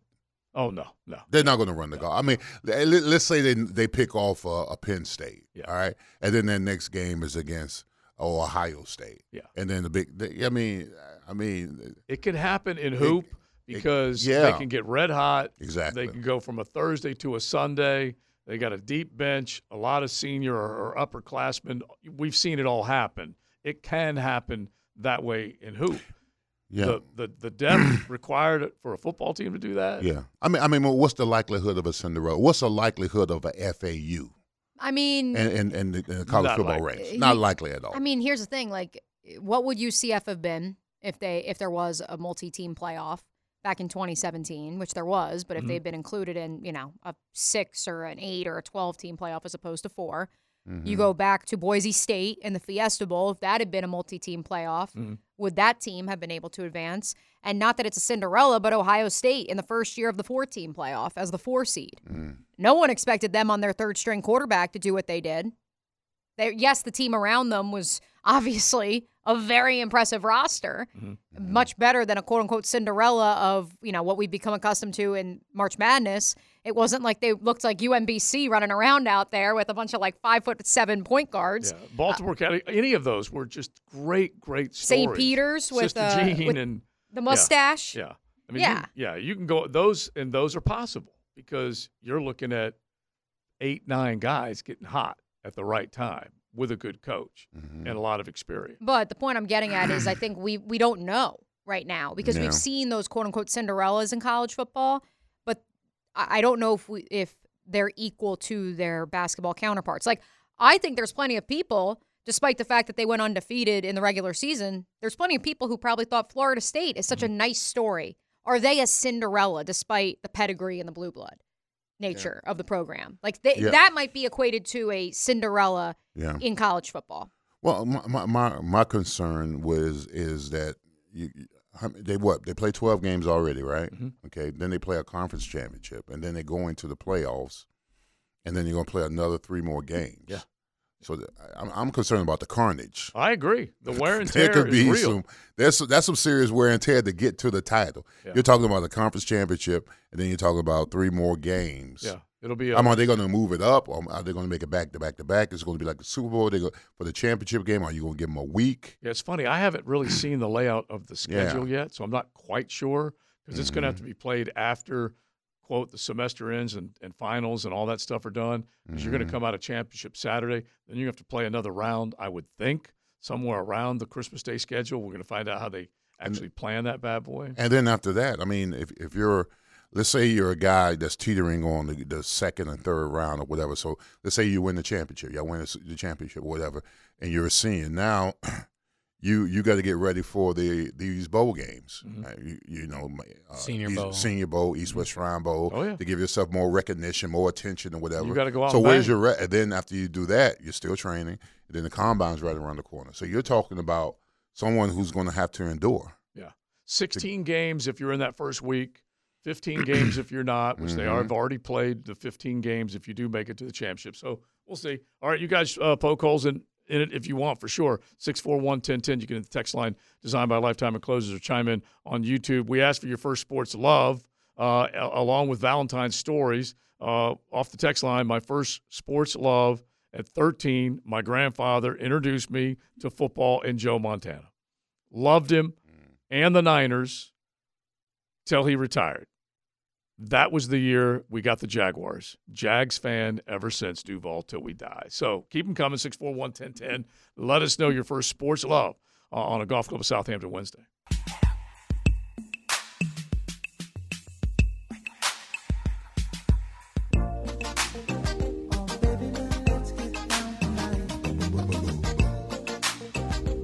This is XL Prime Time, brought to you by Florida Home AC. Now that's cool on 1010XL. It's Valentine's Day on XL Prime Time. You know we're keeping the vibes coming. We're keeping Leon's love advice flowing. Dr. George Bari set to join us in about 20 minutes or so. I'm very curious if uh, he will provide us with any love advice of his own, or at least uh, how to keep your, your loved ones out of out of surgery and uh, on the straight and narrow. Yeah, he may have had to surgically repair his love life back in the day. We'll find out. And uh, and of course, we are accepting on the text line brought to you by Lifetime Enclosures the story of how you fell in love with sports. So let's read a couple more of these. From 258. Moved to Duval when I was five. Would occasionally visit Detroit, and one year, mom took us to a Lions practice. Barry Sanders only signed a few autographs that day. I was the happiest nine year old in the world. My brother was heartbroken. Barry Sanders, my first sports love. That's actually a good. Uh, we could move on to Leon's top. F- what is it? Well, this is like who would you Best you guys and never to win a Super Bowl. Yeah, who would you Well- love to see win a Super Bowl? Yeah, yeah, yeah. Well, I, well, I had a nice little list, you know, because after the Super Bowl, I was looking at guys that you know the all-time greats that had never won a Super Bowl. Leon And, Searcy, I number mean, one. nah, I'm not an all-time great, but I'm pretty all-time good. But um, so humble. I am so humble.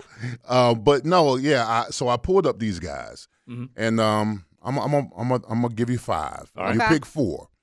For the all-time greats who never won the Super Bowl that you like to see win the Super Bowl. Okay, at number five, Tony Gonzalez, hell of a tight end, absolute hell of a Yeah. tight end back in the day. Never won the Super Bowl, never had an opportunity. Did he, ha- did he play in the Super Bowl? I'm not sure if he played in one or not. Tony Ah, Gonzalez. The, don't- the Falcons. With the Yeah, Pats? 95. Did Maybe with with the the Pa- Pats? Maybe with the I'm No, thinking with the with- Falcons. No, Yeah, the with- Falcons in not 90. with the Chiefs, but yes, with the Falcons. the I Falcons. thought. I thought he played. Yeah, with. yeah. Yeah, because the Dan Quinn was was coaching. Yeah, yeah, yeah. I thought he was still there. Mm-hmm. Okay, so, So I, was I- he part of that team that blew a 28 to 3 I, lead? am thinking so. Oh, we have to no. go back and look. that All right, so he was with the Falcons for yeah, 2009 and 2013. Okay, then maybe not. Maybe No, not. No, yeah. I thought we might have been on the cusp. All right, so I got Tony Gonzalez. At number two, I got uh, Randy Moss. Mhm. Randy Moss, outstanding wide receiver. Played on that team that went 18 and 0, Mm-hmm. uh, but never won, never won a Super Bowl. You know, had an opportunity, couldn't get it done. Well, the team couldn't get it done. They couldn't. Yeah. Also on some great Vikings teams. Oh yeah, the Vikings they team were- that put a 50 on us. They in were fif- Jacksonville. they were 15 and one that year and missed the field goal. Missed the field goal. the- Gary Anderson. yeah, maybe missed the extra one of them extra point. It was the first first field goal he had missed all year long. Mhm, Yeah, absolutely. All right, so I got Randy Moss number two. Number three, Dan the Man Marino. Hell of a quarterback. and by the way, he got there and Second then, year. Probably and the best pure pass I ever seen play. Oh, he was just Absolutely phenomenal. He was extraordinary. All right. So he got to the Super Bowl right away and then never even got back Mm-hmm. Was again. it was his rookie year or second, Second year? year. Second And year. Very Burrow esque. Yeah. Yeah, got there his second year. And uh, okay, at number four, I got uh, Junior Seau. Mm, Junior that's a good one. Seau, you know, played in the Super Bowl, Mhm. beat us in the AFC Championship game, played the 49ers and got destroyed. Yeah, smoke. Smoke. yeah, like a pack of coos. Yeah. But yeah, you know, as much as I, I loved him as a player, I mean, uh, that was supposed to be us. All right, so who would you put up? Who would you put? one more, I got one more. Okay, Barry Sanders. Yep. okay, there you go. Yeah, I- I- okay. Yeah, yeah, yeah. Barry Sanders has got to be your guy. I'm going Danny, Dan, Dan the man. You got Dan. Yeah, because that's well, you grew up a Dolphins Yeah, fan. I grew up loving, Yeah, loving watching go. this guy play. Got you. And so, and, and by the way, yeah, I think I made the point last week. Pat Mahomes Mhm. adjust with what he has personnel wise. He's willing to change. Mhm. Marino was never willing to change. Marino was just going to sling that ball, okay? He was. And he was going to take the money and he wasn't going to share it. He wasn't going to Tom Brady his way through a salary cap. He was going to take the money. And and they never I don't believe they ever they had one one year where they had a 1000-yard rusher. That's how long and think of how long Marino played. Anyway, I would have loved to have seen him win it. Uh, but Barry Sanders, he would be the people's choice. Yeah, I, I would think. Yeah, he was on very some bad Lions teams, very Mhm. bad Lions team, and he was their only option match majority of the time, running What, the ball. what was what was Randy Moss's stat line in that game when they did finally make it? When they were trying to go, In tw- uh, Uh, 2008. yeah, 2000. Well, yeah, it would have been the seventh season, Right. Uh, and so, and the great plays that came out of those Super Bowls, Mhm. Patriots versus Giants, were from quarterbacks to receivers, and he wasn't Mhm. one of them. Yeah. which is something else too when you think that about up. that. Um, so Uh, that, again, that was the uh, Giants 17, Patriots 14, low scoring affair. Yeah. Randy Moss finished that game with five catches for 62 yards Mm. and a touchdown. So he did catch a touchdown in the Super Bowl. Wes Welker, the leading receiver for either team, with 11 catches for 103 yards. Yeah, he was a catch machine. What's wild is David Tyree had three catches total in Mhm. that game. Yeah. The one they And- counted. Yeah, exactly. All right, that's a good one. You guys can throw in on that if you want. 641 1010. You got Marino, Tony Gonzalez, Junior Junior Seau, Seau. Barry Sanders, and Randy Moss. Randy Moss. Okay, yeah. couple let on the text line already. Uh, Jim Kelly, which I can't Mhm. even imagine the sting of losing four straight Oh, Super man, Bowls, yeah. let alone four. Totally Super get that Bowls. one. Mhm. Uh, Calvin Megatron Johnson. Mhm, Yeah, Calvin, yeah. yeah. And Yeah. and I think they played him one playoff game in his time, and that was the the well, yeah, that was the controversial call in Dallas, and Dallas got to move on, and then Dez Bryant with his controversial catch against Green Bay. But yeah, Megatron, yeah, He played in Mhm. two actually, yeah, two games. So Two- one in 2011, one in 2014. okay. Mhm. He was Very illustrious career Yeah, he was great. In the Uh, playoffs. yeah, he redefined. Yeah, What- there there weren't too many Lions lore stories in the Mm-hmm. playoffs, unfortunately for them. Notice that several of these players were listing our Detroit Lions. There is Yeah. hope for you, Duval. Trust us. They Yeah. made the NFC Championship game this year. We're all riding the Lions high here on primetime. Well, the, I, I love watching them this year. Uh, I, I wagered on them. I thought they, they had a chance. I love the look of them, and they they played with their stripes all the way through to the end. They didn't change their stripes in the end. It was Dan Campbell doing Dan Campbell things, and they may regret it. But heck, what would you rather have happen? What they did by not changing the way that they played, or Baltimore completely changing the way that they played when they lost to Kansas City? Honestly, Yeah, I would stick to my guns. yeah. I mean, if I'm going to go down, I'm going to go down, you know, you know.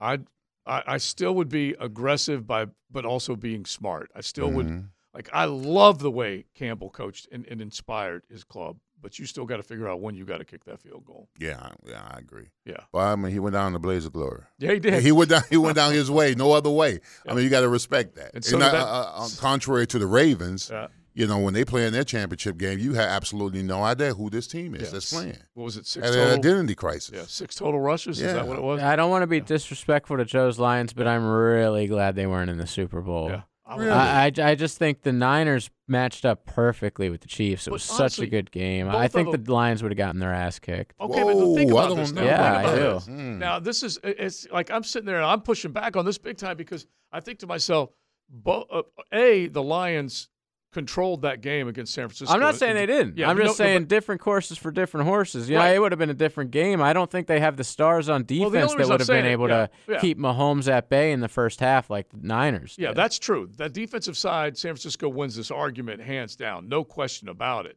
But just the idea of the scoring that Detroit has, and if nothing else, I think they would have put points on the board early, which would have forced Maybe. both teams to open it up. Because I just look at both teams with the same amount of firepower.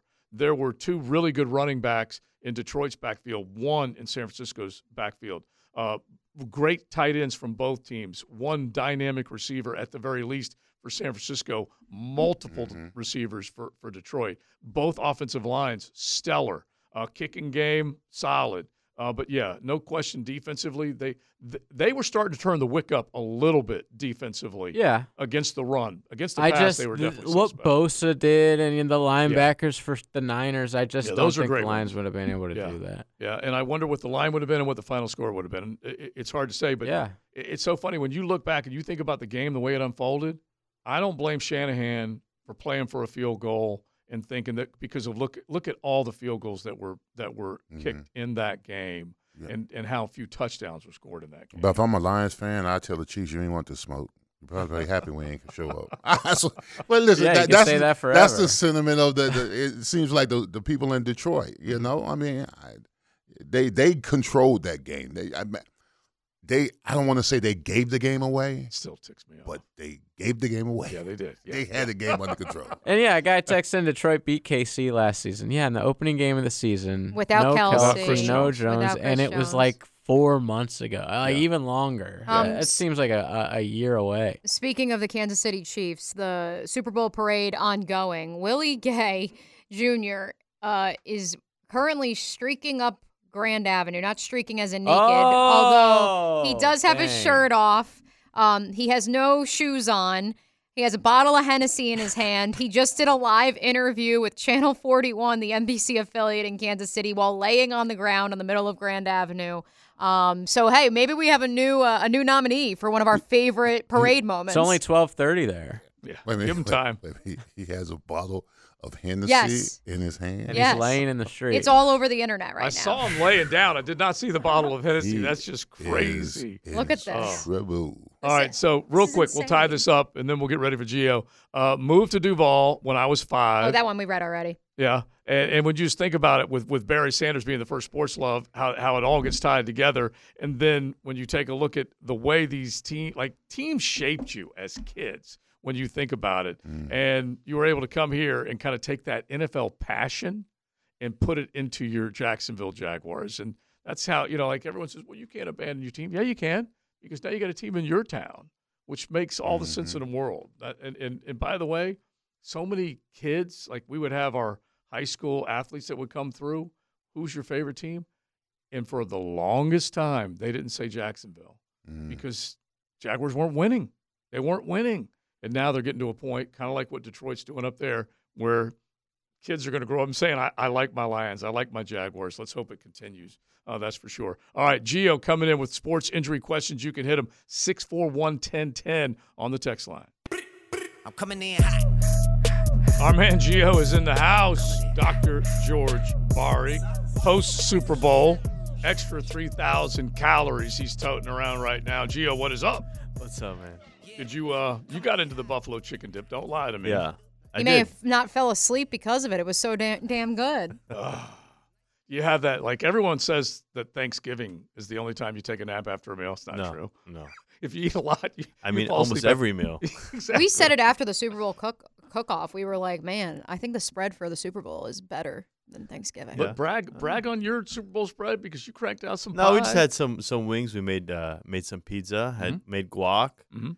And uh, then had some wings and some chips and dip. And uh, say that pizza like you know very Italian. Bees.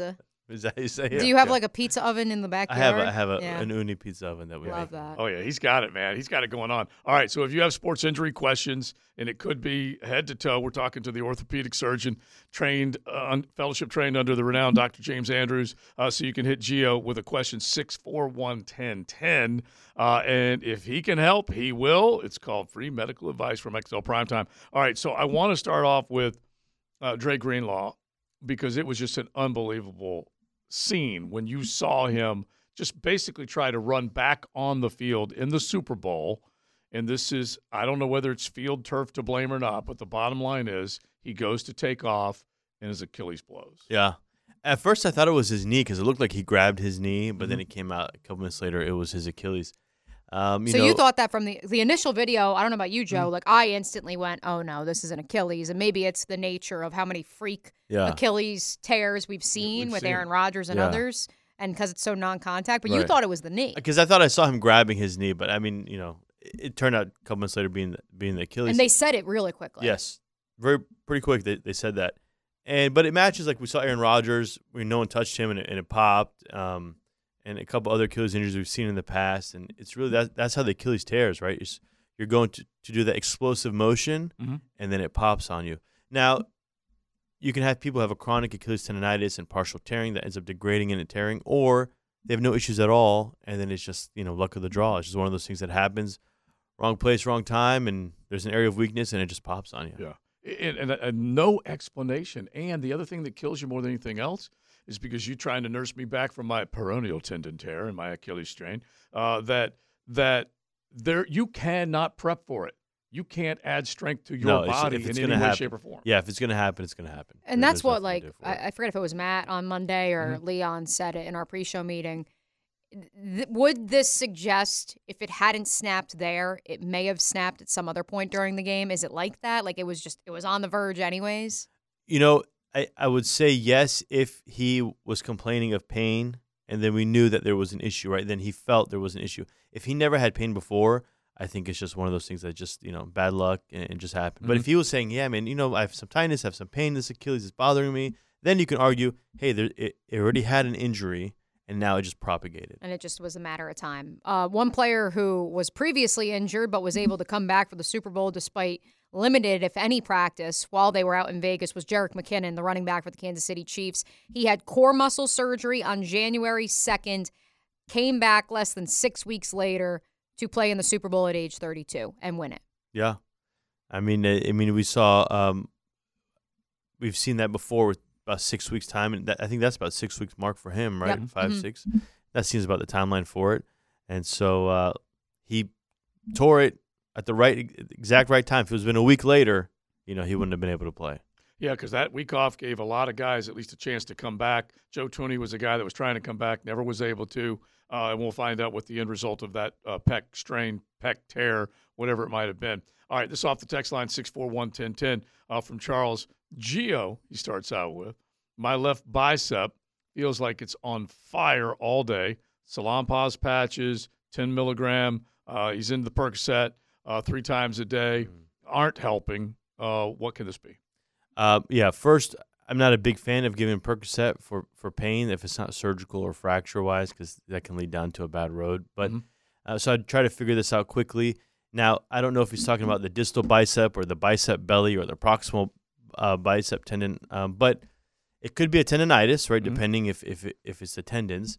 And uh, so, what I would do is see a physician, get it checked out, see if you get a cortisone shot to help it out, or maybe get an MRI, see what's going on. And like I said, I don't know what part of the bicep exactly he's talking about, but most likely, if I had to guess, he's having a, a tendonitis issue.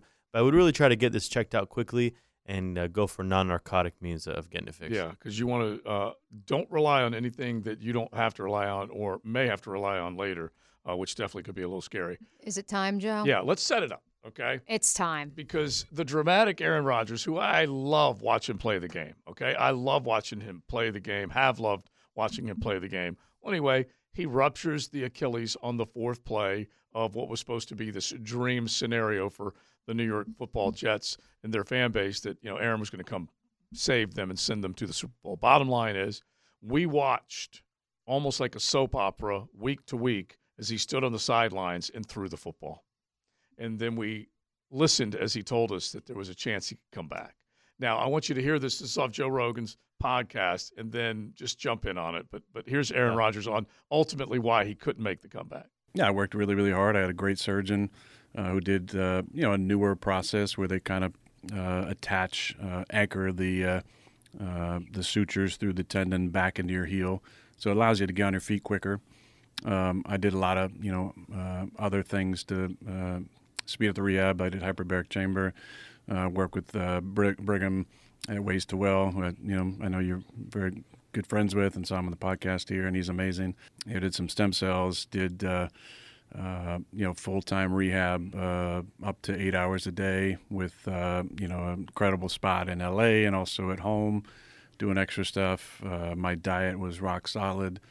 Um, a lot of bone broth um, to increase the collagen levels, uh, to increase healing, and so I felt, you know, I felt really, really good. I made it back on the practice field um, at 11 weeks. Listen, who does not like bone broth? Raise your hand. Uh, I'm in. All right, so explain it, Gio. Bone broth is all you need to cure an Achilles. So the the surgery, the first thing he's talking about is where you take the sutures and you and you dunk them under and do the calcaneus with a couple anchors. We do that. We've been doing it for for a while now. Mhm. I, I don't know if I'd say it's a new procedure. I mean, at least five six years. I mean, we did it in training. Mhm. Um, it's a good procedure. It's really just strengthens the Achilles until you go out there and it heals itself. Now, all the other stuff, you can do it all That's awesome. That's great. He's obviously spent hundreds of thousands of dollars to fix his Achilles, and he still wasn't able to come back. In How time. much is a hyperbaric chamber? I don't know. I mean, I'm sure he didn't buy it. I'm sure he probably Yeah. went, but I don't know. But here's the thing, and I, and I think this is key.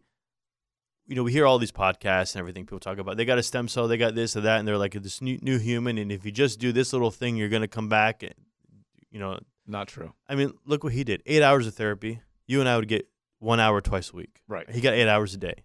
He got stem cells, and I'm sure he got more than one. He had hyperbaric chamber. He had the uh, someone with his nutrition. He had someone cooking his food, and he had, you know, this and that, Hallucinogenic. and he still couldn't.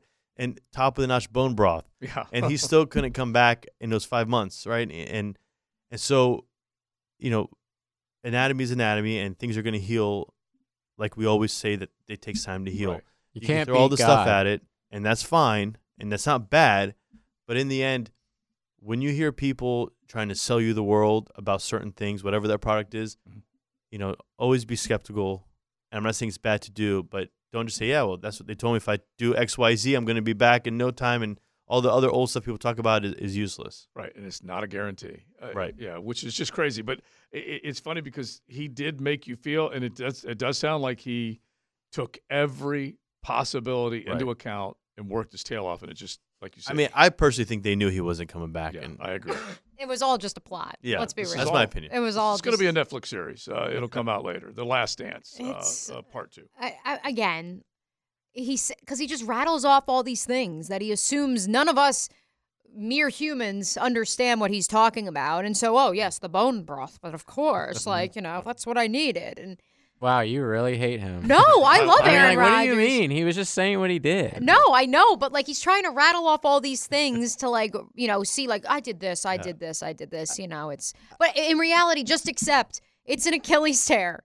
yes, You And- you can't come back that quickly from right. it. Look, I, I think all this stuff, if you can do it, pay for it, that's great. It's not going to hurt you, right? That's what I tell people when they say, "Can I do X, Y, Z?" Well, if it doesn't hurt you, go ahead and do it. Uh, but don't expect like what I tell people is imagine you're in Vegas when they say, "Should I spend five thousand dollars on doing this injection?" I go, "Look, if you're in Vegas and you have five thousand to spend it and you're going to lose it all, just imagine that's what you're doing. Spend it, and if you get it, get great results, awesome. But if you lose it all, don't be shocked. Yeah, yeah. And that's it. Jackpot or not. That's really what it is. All right, Gio, good stuff. We've got our Breaking Bones show Sunday morning at 7:30. If they want to check us out, definitely do it. If they miss it, Yeah, Apple, Google, and Spotify. and hit us with a question. I got a couple that I want to get to uh, in, in Breaking Bones. So if we missed it today, we'll make sure that we get it on Breaking Bones or tomorrow or next week on XLP with Dr. George Bari. All right, uh, Gio, thank you, sir. Thanks, guys. All right, Big Sir. So we got to say goodbye to him coming up here in just a second uh, because we're going to get into our uh, two o'clock hour. We normally have the quarterback whisperer with us on Mondays, but he's going to pop in uh, today and kind of talk quarterback ball and everything that came out of the Super Bowl, especially with Brock Purdy, because the way uh, oh, he is tomorrow. Excuse me.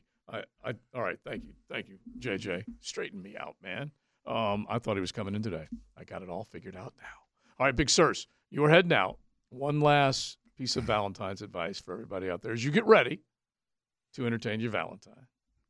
Um, you know, love yourself Mm-hmm. because you you love yourself, you'll learn to love others. Mm-hmm. I That's- think. Yeah, That's my that's I think he just dropped the mic on us on that one. Yeah, he just dropped the mic. That's life advice. yeah yeah. Listen, I don't trust anybody that doesn't love themselves because if you don't love you, there's no way you can love me. uh huh. That's a good point. Put it on a T-shirt. There you Yeah. go. That part. Fantastic. Yeah. I, I I wanted to do the T-shirt aptitude and attitude, but I like that one better. I like that one better. All right, big. Enjoy got the it. rest of the afternoon. All right. All right, he's out. So we head into the two o'clock hour and definitely digging into uh, a, a little more as far as the college football playoff is concerned. Definitely some reaction on that as to whether or not you should have all your conference champions getting in the postseason. How it's going to play out is this seven five or five seven format is probably how I should describe it. Is it going to live? And we've played the game already. What twelve teams would look like but we don't know what next year is going to look like. We don't know who's going to make it, but know this: it's going to be a majority of Big Ten and SEC teams that are going to be playing for the Natty. Which uh, UCLA photos have surfaced from their facility Mm-hmm. Yeah. out there at uh, in good old Westwood. Mhm.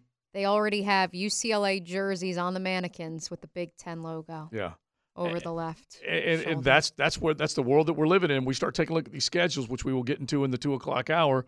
You start looking at some of these meaty schedules. You start looking at the over under win totals.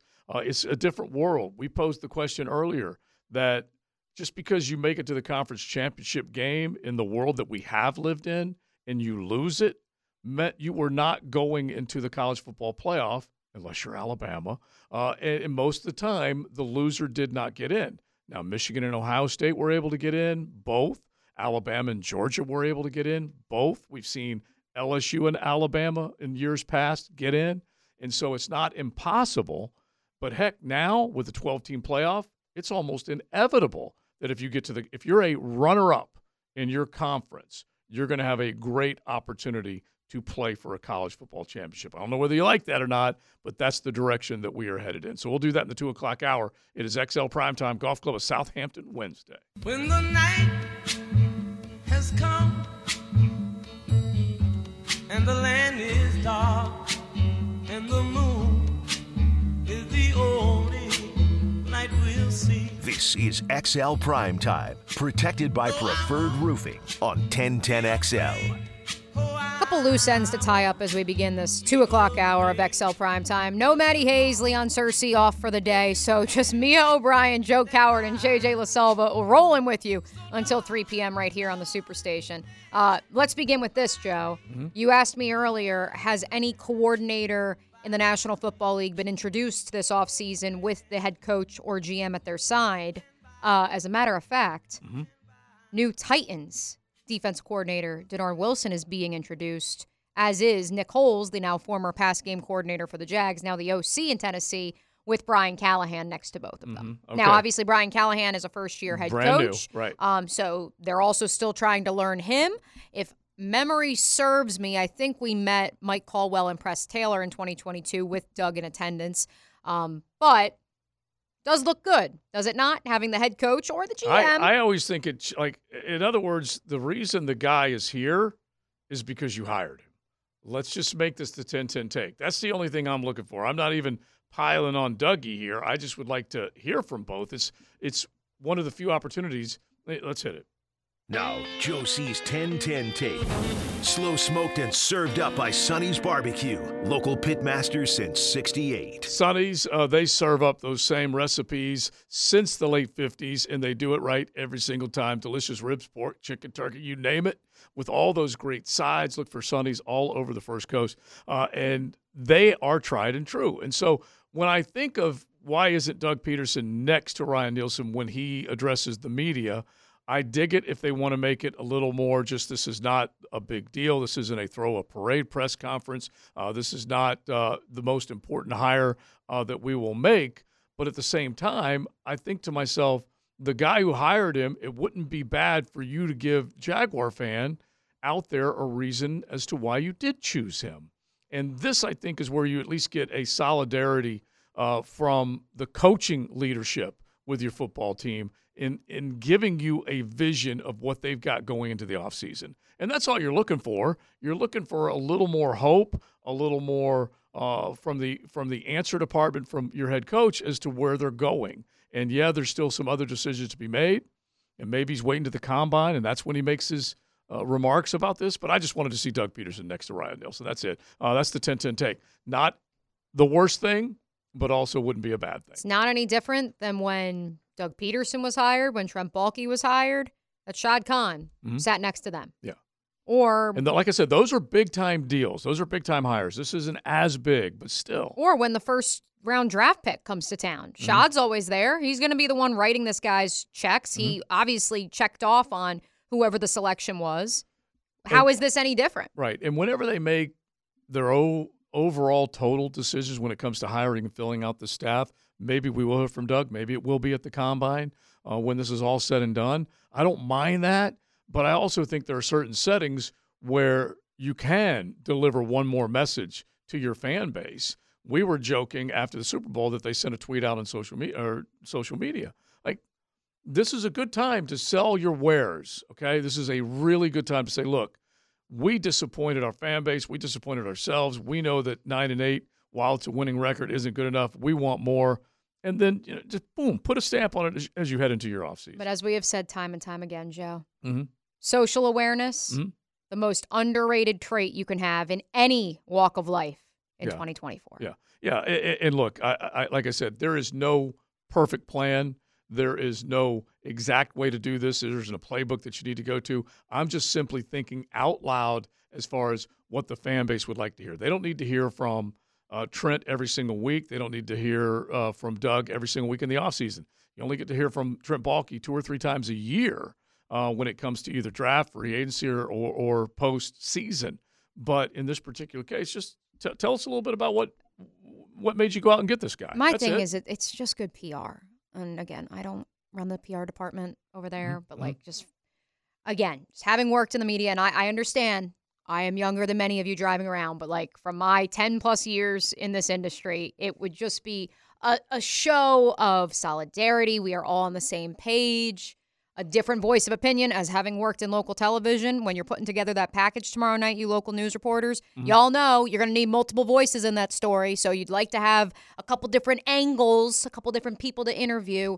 Um, and it's, yeah, it, and I think that the fans want to Mhm. hear from multiple people. Well, all right, let's just get back to the Ryan Nielsen part of this because, for, at the very least, what I do want to hear from this guy, and a, in a press conference, not everything is going to be said that is going to prove to you that he's going to be able to deliver a winner on the football field. I know that. You all know that out there, uh, all of Duval. I know that he's not going to be able to say everything to prove to you that he's got it, but I want to hear what his vision is. I want to hear if he's going to have an attacking style.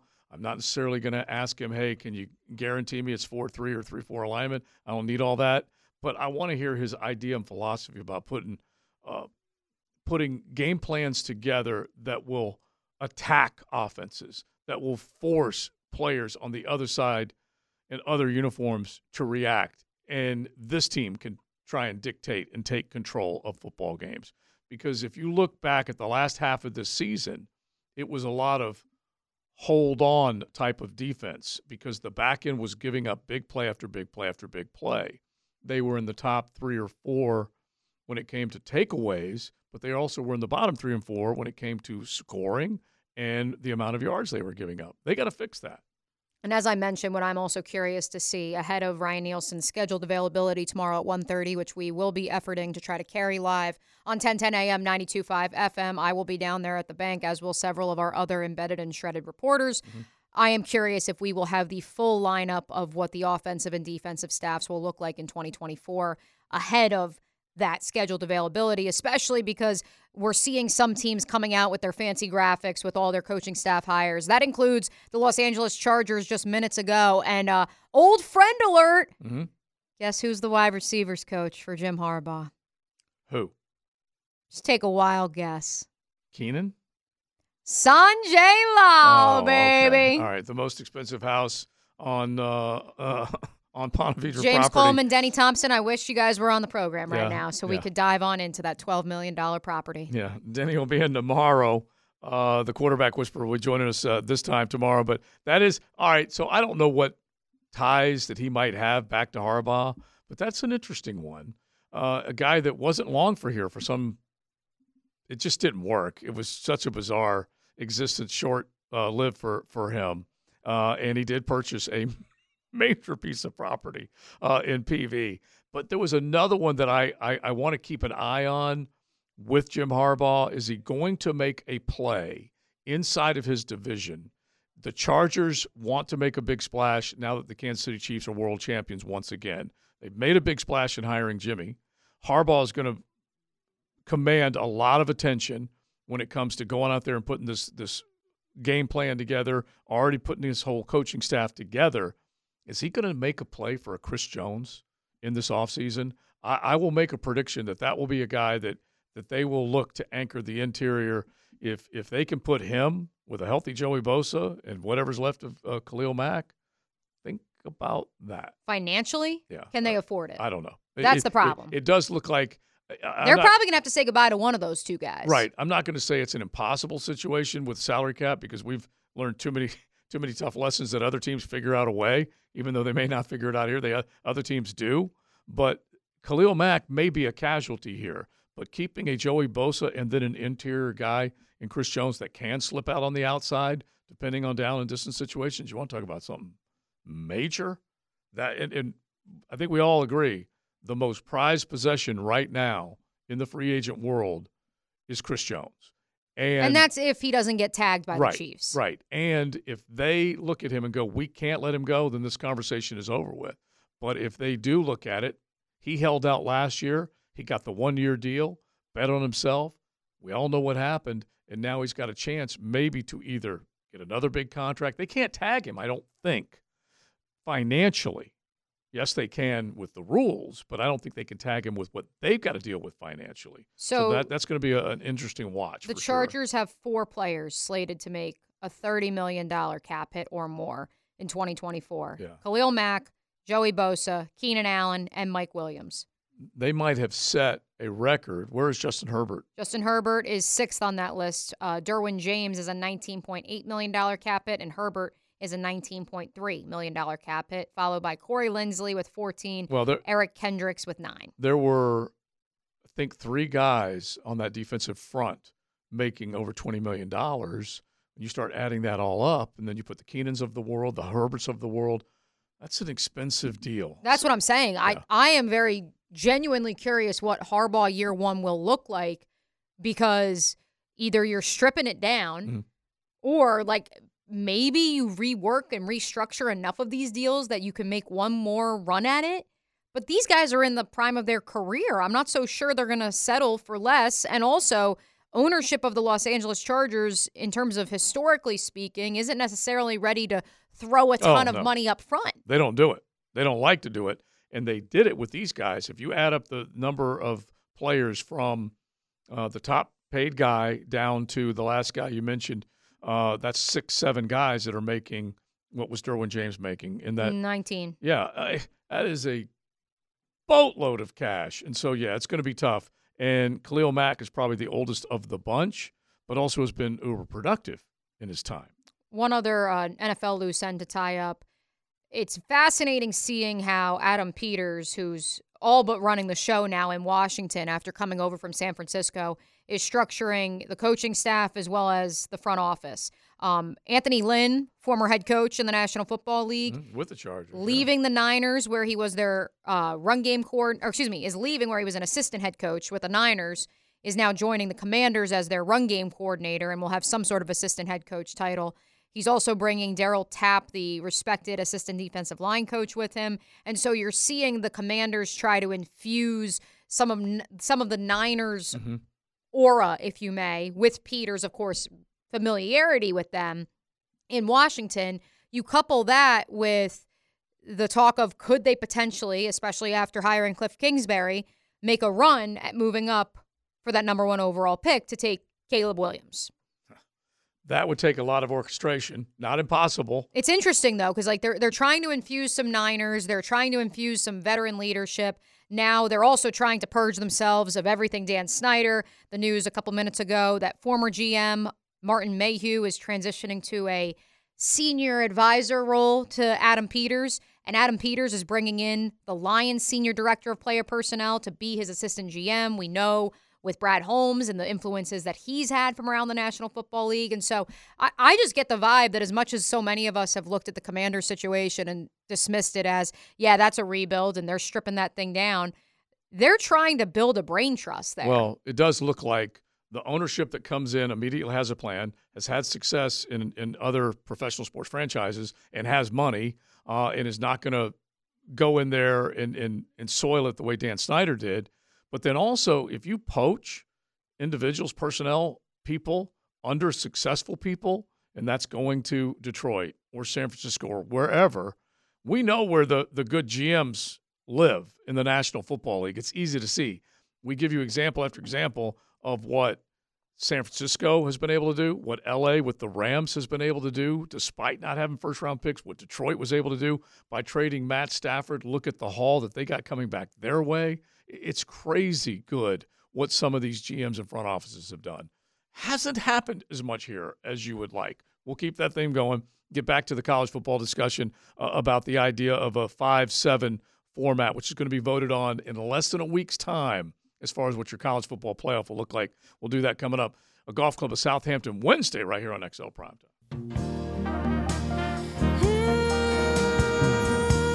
This is XL Prime Time, brought to you by Florida Home AC. Now that's cool on 1010XL.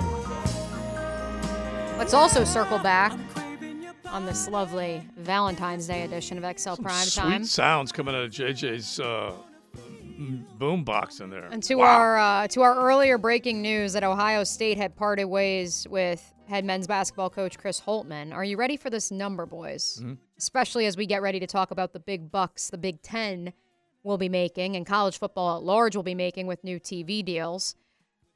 So per Chris Holtmann's contract, he is due a buyout of about 15.5 million, subject to his duty to mitigate. The deal was set to run through June of 2028. As Ross Dellenger of Yahoo Sports points out, a basketball coach buyout of 15.5 million for Ohio State, which is about the same amount that the school's football coach Ryan Day publicly said last year it needed an NIL to fund a team. Yeah, and so they may look at it and go, "Hey, basketball, hey, hoop, you ain't helping, uh, and we're gonna need some." but they were willing to do it. Yeah, yeah. Well, it's a, it's a it is a big payout when you consider what the challenges right now. I'll give you an example of where we're at as far as the challenges go, and we'll probably dig in this a little bit more when Matt is feeling better and he's back. But there was a piece that was penned, and this is the, University of Florida, which up until this point uh, had been regarded as one of the teams that was booster rich, meaning they had a lot of their support that they were asking for from donations, booster, Uh, however you want to describe them, the collective. All right. Well, out comes an article about how Florida Victorious is right now struggling to raise enough NIL money to keep the Gators competitive. And this is a story that we're going to chase for a little while because the money, the challenges to get the money, to keep your arms race up inside the university's walls, meaning what they have to pay for, whether it's indoor practice facilities, locker rooms, all the stuff that they're responsible for, along with funding the non revenue producing sports, they've already got that challenge. And now the boosters are being pulled to the NIL side, to the collective side. And there, I, I, I don't know whether this is going to run out. I don't know whether this is uh, maybe crying wolf, but the Florida Gators collective is already saying they're having a tough time financially paying all the obligations that, that are required in the NIL. How many years are we into this? Uh, only uh, two or three. Okay. I think it might have been 2021 when it first started in July, I believe. And so this was this would have been the third off season of NIL, uh, and going into the fourth NIL regular season. Oh yeah, uh, and, Matt and I- Already running out of money. well, Matt and I argue about it all the time, and and and, he believes that it's it's always going to be there. Well, it might, but forever, a big booster could offer up a lot of money to buy tickets and support the athletic program. Well, the university still wants that, and now on top of that, they have to pay to make sure that these athletes want to come play for their university, and that could mean, and we're just throwing out numbers. If you had a star quarterback that could mean three to five million dollars just for that player, and then add to that all the other superstars that are walking around the locker room. That if the quarterback is getting three to five million, then how much are they supposed to be getting?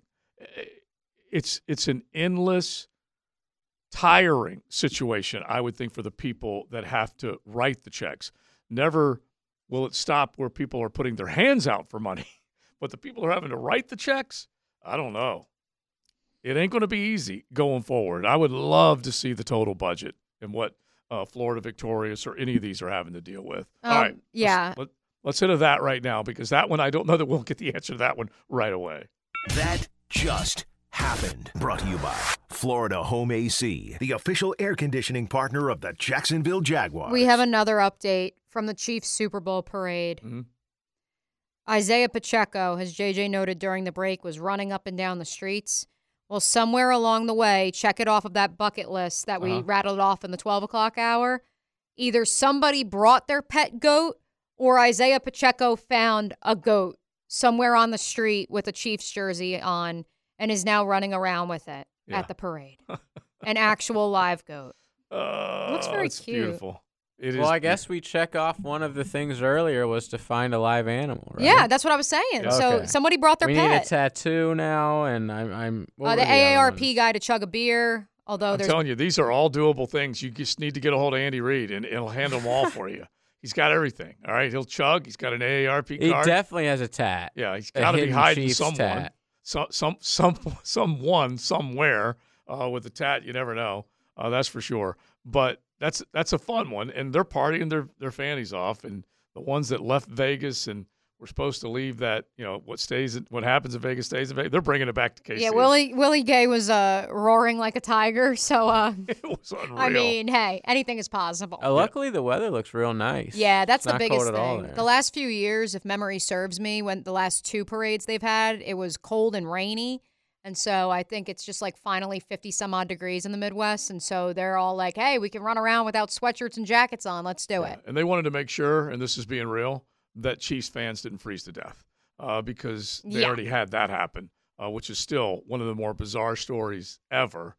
That three Chiefs fans at a friend's house sat outside that Saturday night of the Dolphins Chiefs game and literally froze to death. That's well, an we don't know that. Yeah. There's some X Files music to be Yeah, played well, on I- that I front. would say that uh, they didn't freeze to death. Well, Yeah. they were all right. Put it to you this way: they were frozen outside When they were found, yes. Yeah. Okay. They, they were frozen outside. Look, we all have theories on what happened, and I don't. I don't even mean to laugh, but Oh, it's fine. yeah, we don't it- know 'em. Yeah, it's like how out of there do you have to be to have something like that happen? And we all talked about it. I mean, you Aaron would have to go was not there with inside. his hallucinogenics. Uh, We don't know what. or his bone broth. Yeah, yeah. Don't That's- forget the bone broth. Yeah. Um, also to your 10-10 take, Joe. Mm-hmm. Um, for those worried about the Jaguars' optics, will Doug Pederson and Trent Baalke be present at Ryan Nielsen's presser tomorrow? Will Mm-hmm. they not? Um, it could be worse. Um, you could always be the New England Patriots, who, in addition to still doing, I'd say about 50% of their availabilities on Zoom, maybe Mhm. that changes under new head coach Jerod Mayo. Right. Um, the first that you have heard from Alex Van Pelt, their new offensive coordinator, is in a pre-taped interview from Patriots.com. So they basically said, "Roll tape." We're we'll- gonna do we'll the. We're, we'll ask the questions. and then in that that way they get to control the atmosphere and environment. Hmm. That uh So it could be worse. yeah, post belly. I'm kind of surprised by that because you would think if you what you say is true that you'd want to turn over a new leaf and not have it the way that, that Belichick had it. I know we want to do a little bit of college football talk, kind of wrap up that the Yes. thought of the five and the seven, so we can do that. Um, I also want to let you all know that Field Yates's newest and first mock draft of the season, the newest one on ESPN, is now out. Any guesses who he has the Jacksonville Jaguars selecting at 17th overall or position? If you don't know names, Mhm. any guesses? Oh, I would say line would make the most sense. Offensive line wouldn't be surprised if it's a receiver. Okay, JJ. Uh, O line, uh, center. wha- What's the question? What position, or if you know Yeah, center. prospects? So center. That the Jags would take in the first round. Yes, that Field Yeah. Yates has in his first mock draft. Let's go with the ESPN. Oregon guy. Okay. Mm-hmm. Not All right. bad. Let's reveal it coming up. It is XL Prime Time on a Golf Club of Southampton Wednesday.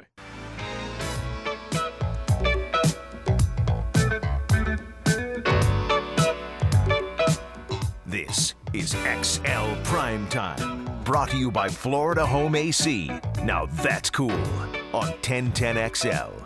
A little after 2.30, got the Frangie Show coming up in less than half hour's time as they are at their Walk-Off Charities Classic. We've been hanging out on the Golf Club of Southampton Wednesday. Joe C., Mia O'Brien, JJ LaSalva, and we are certainly looking forward to Valentine's night, uh, Valentine's Day. Hopefully you're celebrating it with the loved one in your life, making it right, which is always good. You'll get points, trust me on that one. Uh, Golf Club of Southampton, you want to go low there, you can definitely do it. Call 287 play. Head on out for a great round of golf. Don't forget Thursday night trivia and Friday night music under the stars on the patio. They always feature local artists. So we mentioned Field Yates with the prediction with his mock draft. Is this the first one that Yates has cranked This is the out? first one that Yates is cranked out. I guess they're doing like a different analyst or a different you know Uh-huh. recruiting guy is going to do a new one a week, and then they're doing a special at 3 p.m. on ESPN. Okay, which well- none of you will be watching because you will be locked in on the Frangie show. But yeah, Yeah, but just just know this that from now until it, it, it will be ramped up after the regular season, after the postseason, after the Senior Bowl, and then really after the combine, and then obviously all the way to the draft. But the theme has been pretty consistent, not just Yates, but a bunch of guys. He has in his first seven picks three quarterbacks and three wide receivers. And I just got to say, the quarterbacks make all the sense in the world to me. But three wide receivers in the first seven picks, ah, might be reaching just a little bit. All right. Yeah, so it's a deep wide receiver class. But at the same time, if there was to be such a run, does that change the Jaguars' approach? Well, in this scenario, again, Field Yates, new mock draft, just dropped a little bit while, a little while ago. Drum roll, please, JJ. 17th pick overall. With the 17th pick in the 2024 NFL Draft, Field Yates of ESPN has the Jacksonville Jaguars selecting Jackson Powers Johnson, center, Called it. Oregon. Yep. Round of applause for JJ. Right on the money. Now, Jackson Powers Johnson, what is interesting about him as a prospect, as we get to know more of these guys each and every week leading up to the NFL draft, a little over 70 days away, is that he played center at Oregon, only one full year as a starter, but by all accounts was arguably one of the best centers in the country this past year Went to the Senior Bowl and shined. does have some guard experience, a little bit at least, and proved at the Senior Bowl he can play that position.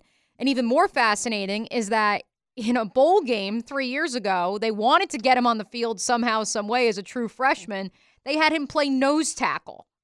So the guy is is as is as athletic as they come. He's very high IQ. My favorite video clip of him so far in watching tape has been um, I forget who it was against, but when the the wide receivers sprinting downfield for the end zone, he is actually running and keeping pace with him, and then he does the track star finish at the end where he like head bobs over the finish Now line. Now that you're saying, I think I could picture it because uh, cat quick, okay, and not not a duck, okay, not slow, not slow. He was flying, and he's got size to him, okay. He's a big, big guy.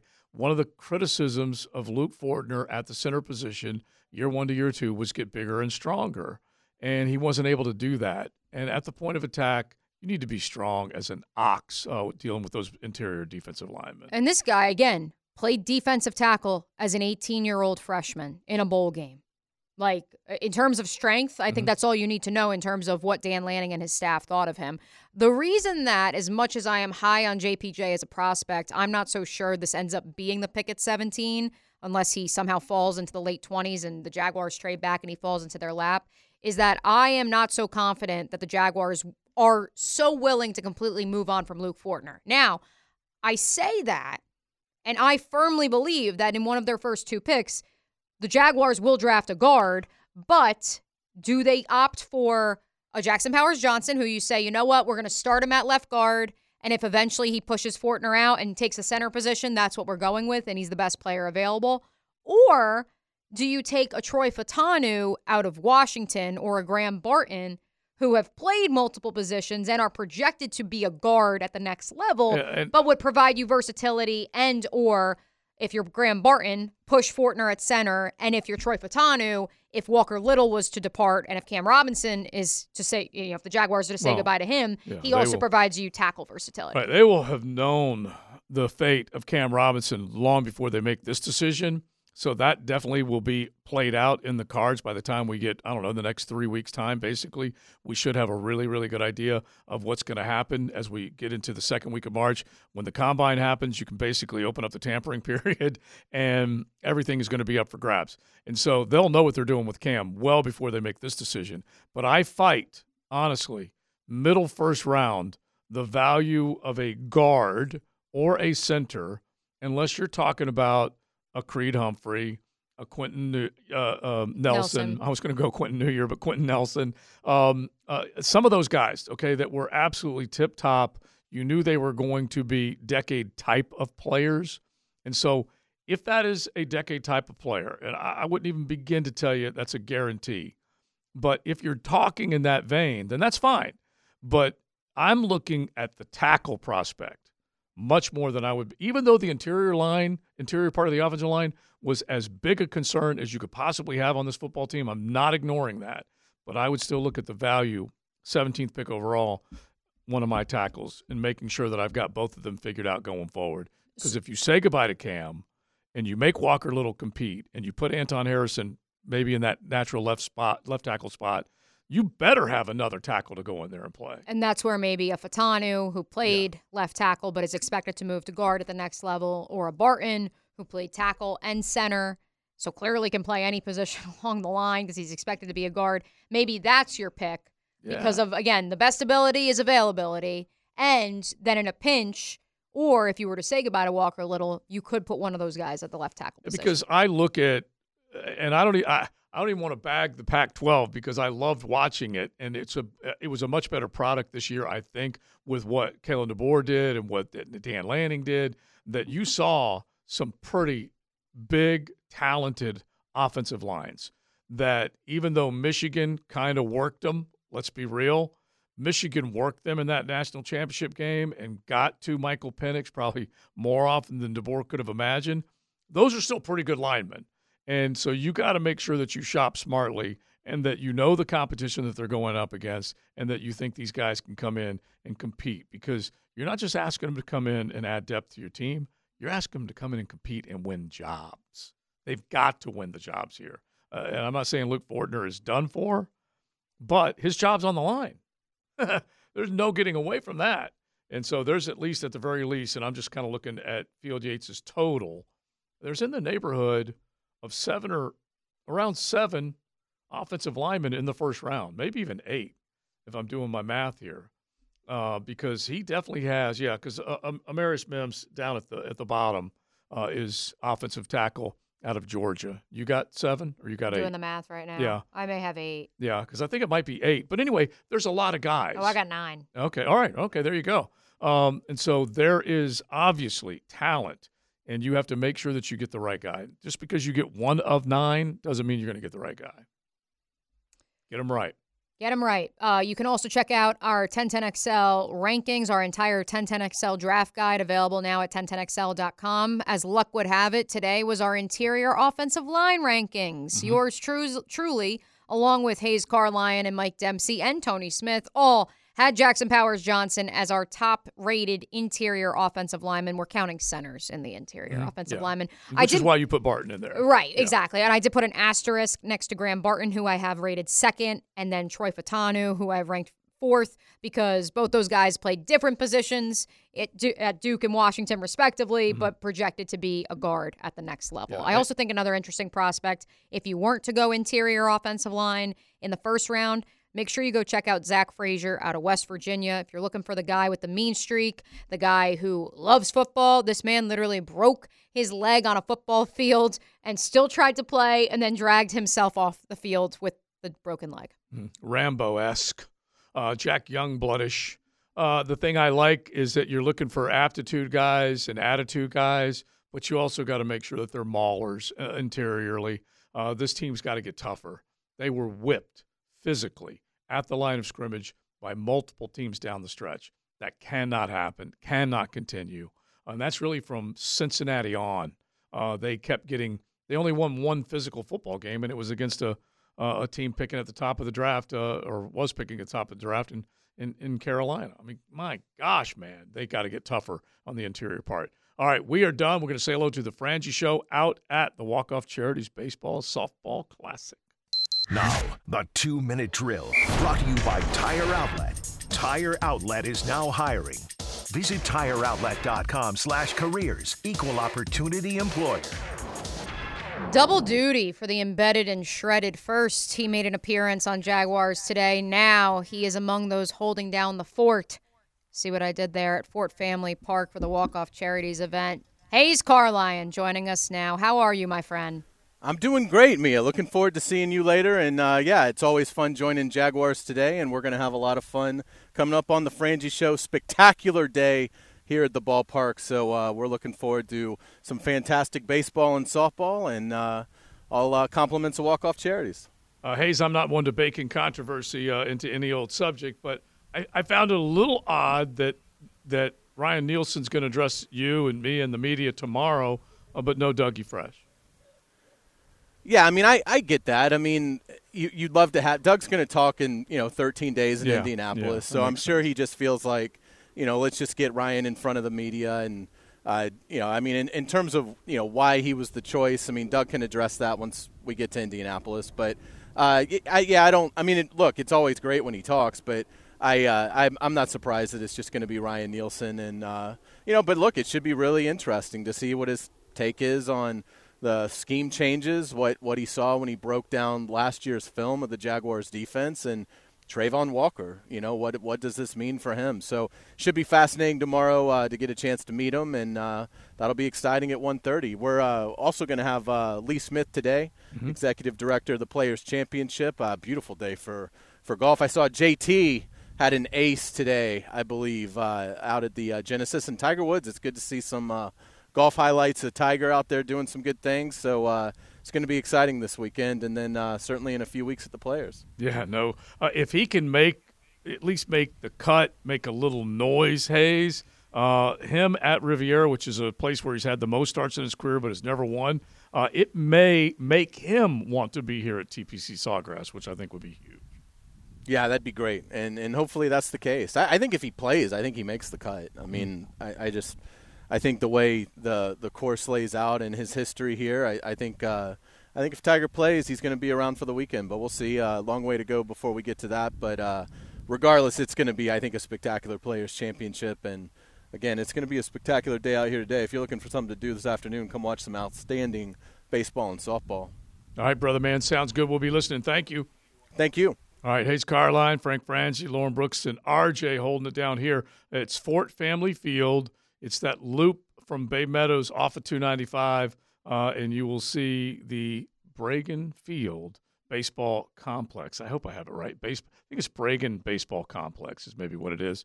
Uh, Eight thousand Bay Meadows Road, I Yeah, believe, is the address because I had to send that to the tour this morning. Mhm. Yes. 8000 Bay Meadows Road East. Yeah. So definitely uh, get on out there if you want to watch some good baseball and some good softball. We are done. We've got our show in the books, and they've got theirs coming up. Uh, thanks to the Golf Club of Southampton. Don't forget golf every single day. And then, of course, Thursday night trivia, Friday night music with a different menu every Friday. Local artists featured under the stars, under the lights, right there on the patio outside the clubhouse. The Golf Club of Southampton. Joe C., me, O'Brien, Big Sirs. Hopefully, Maddie back tomorrow. And JJ, you got the Frangie show coming up.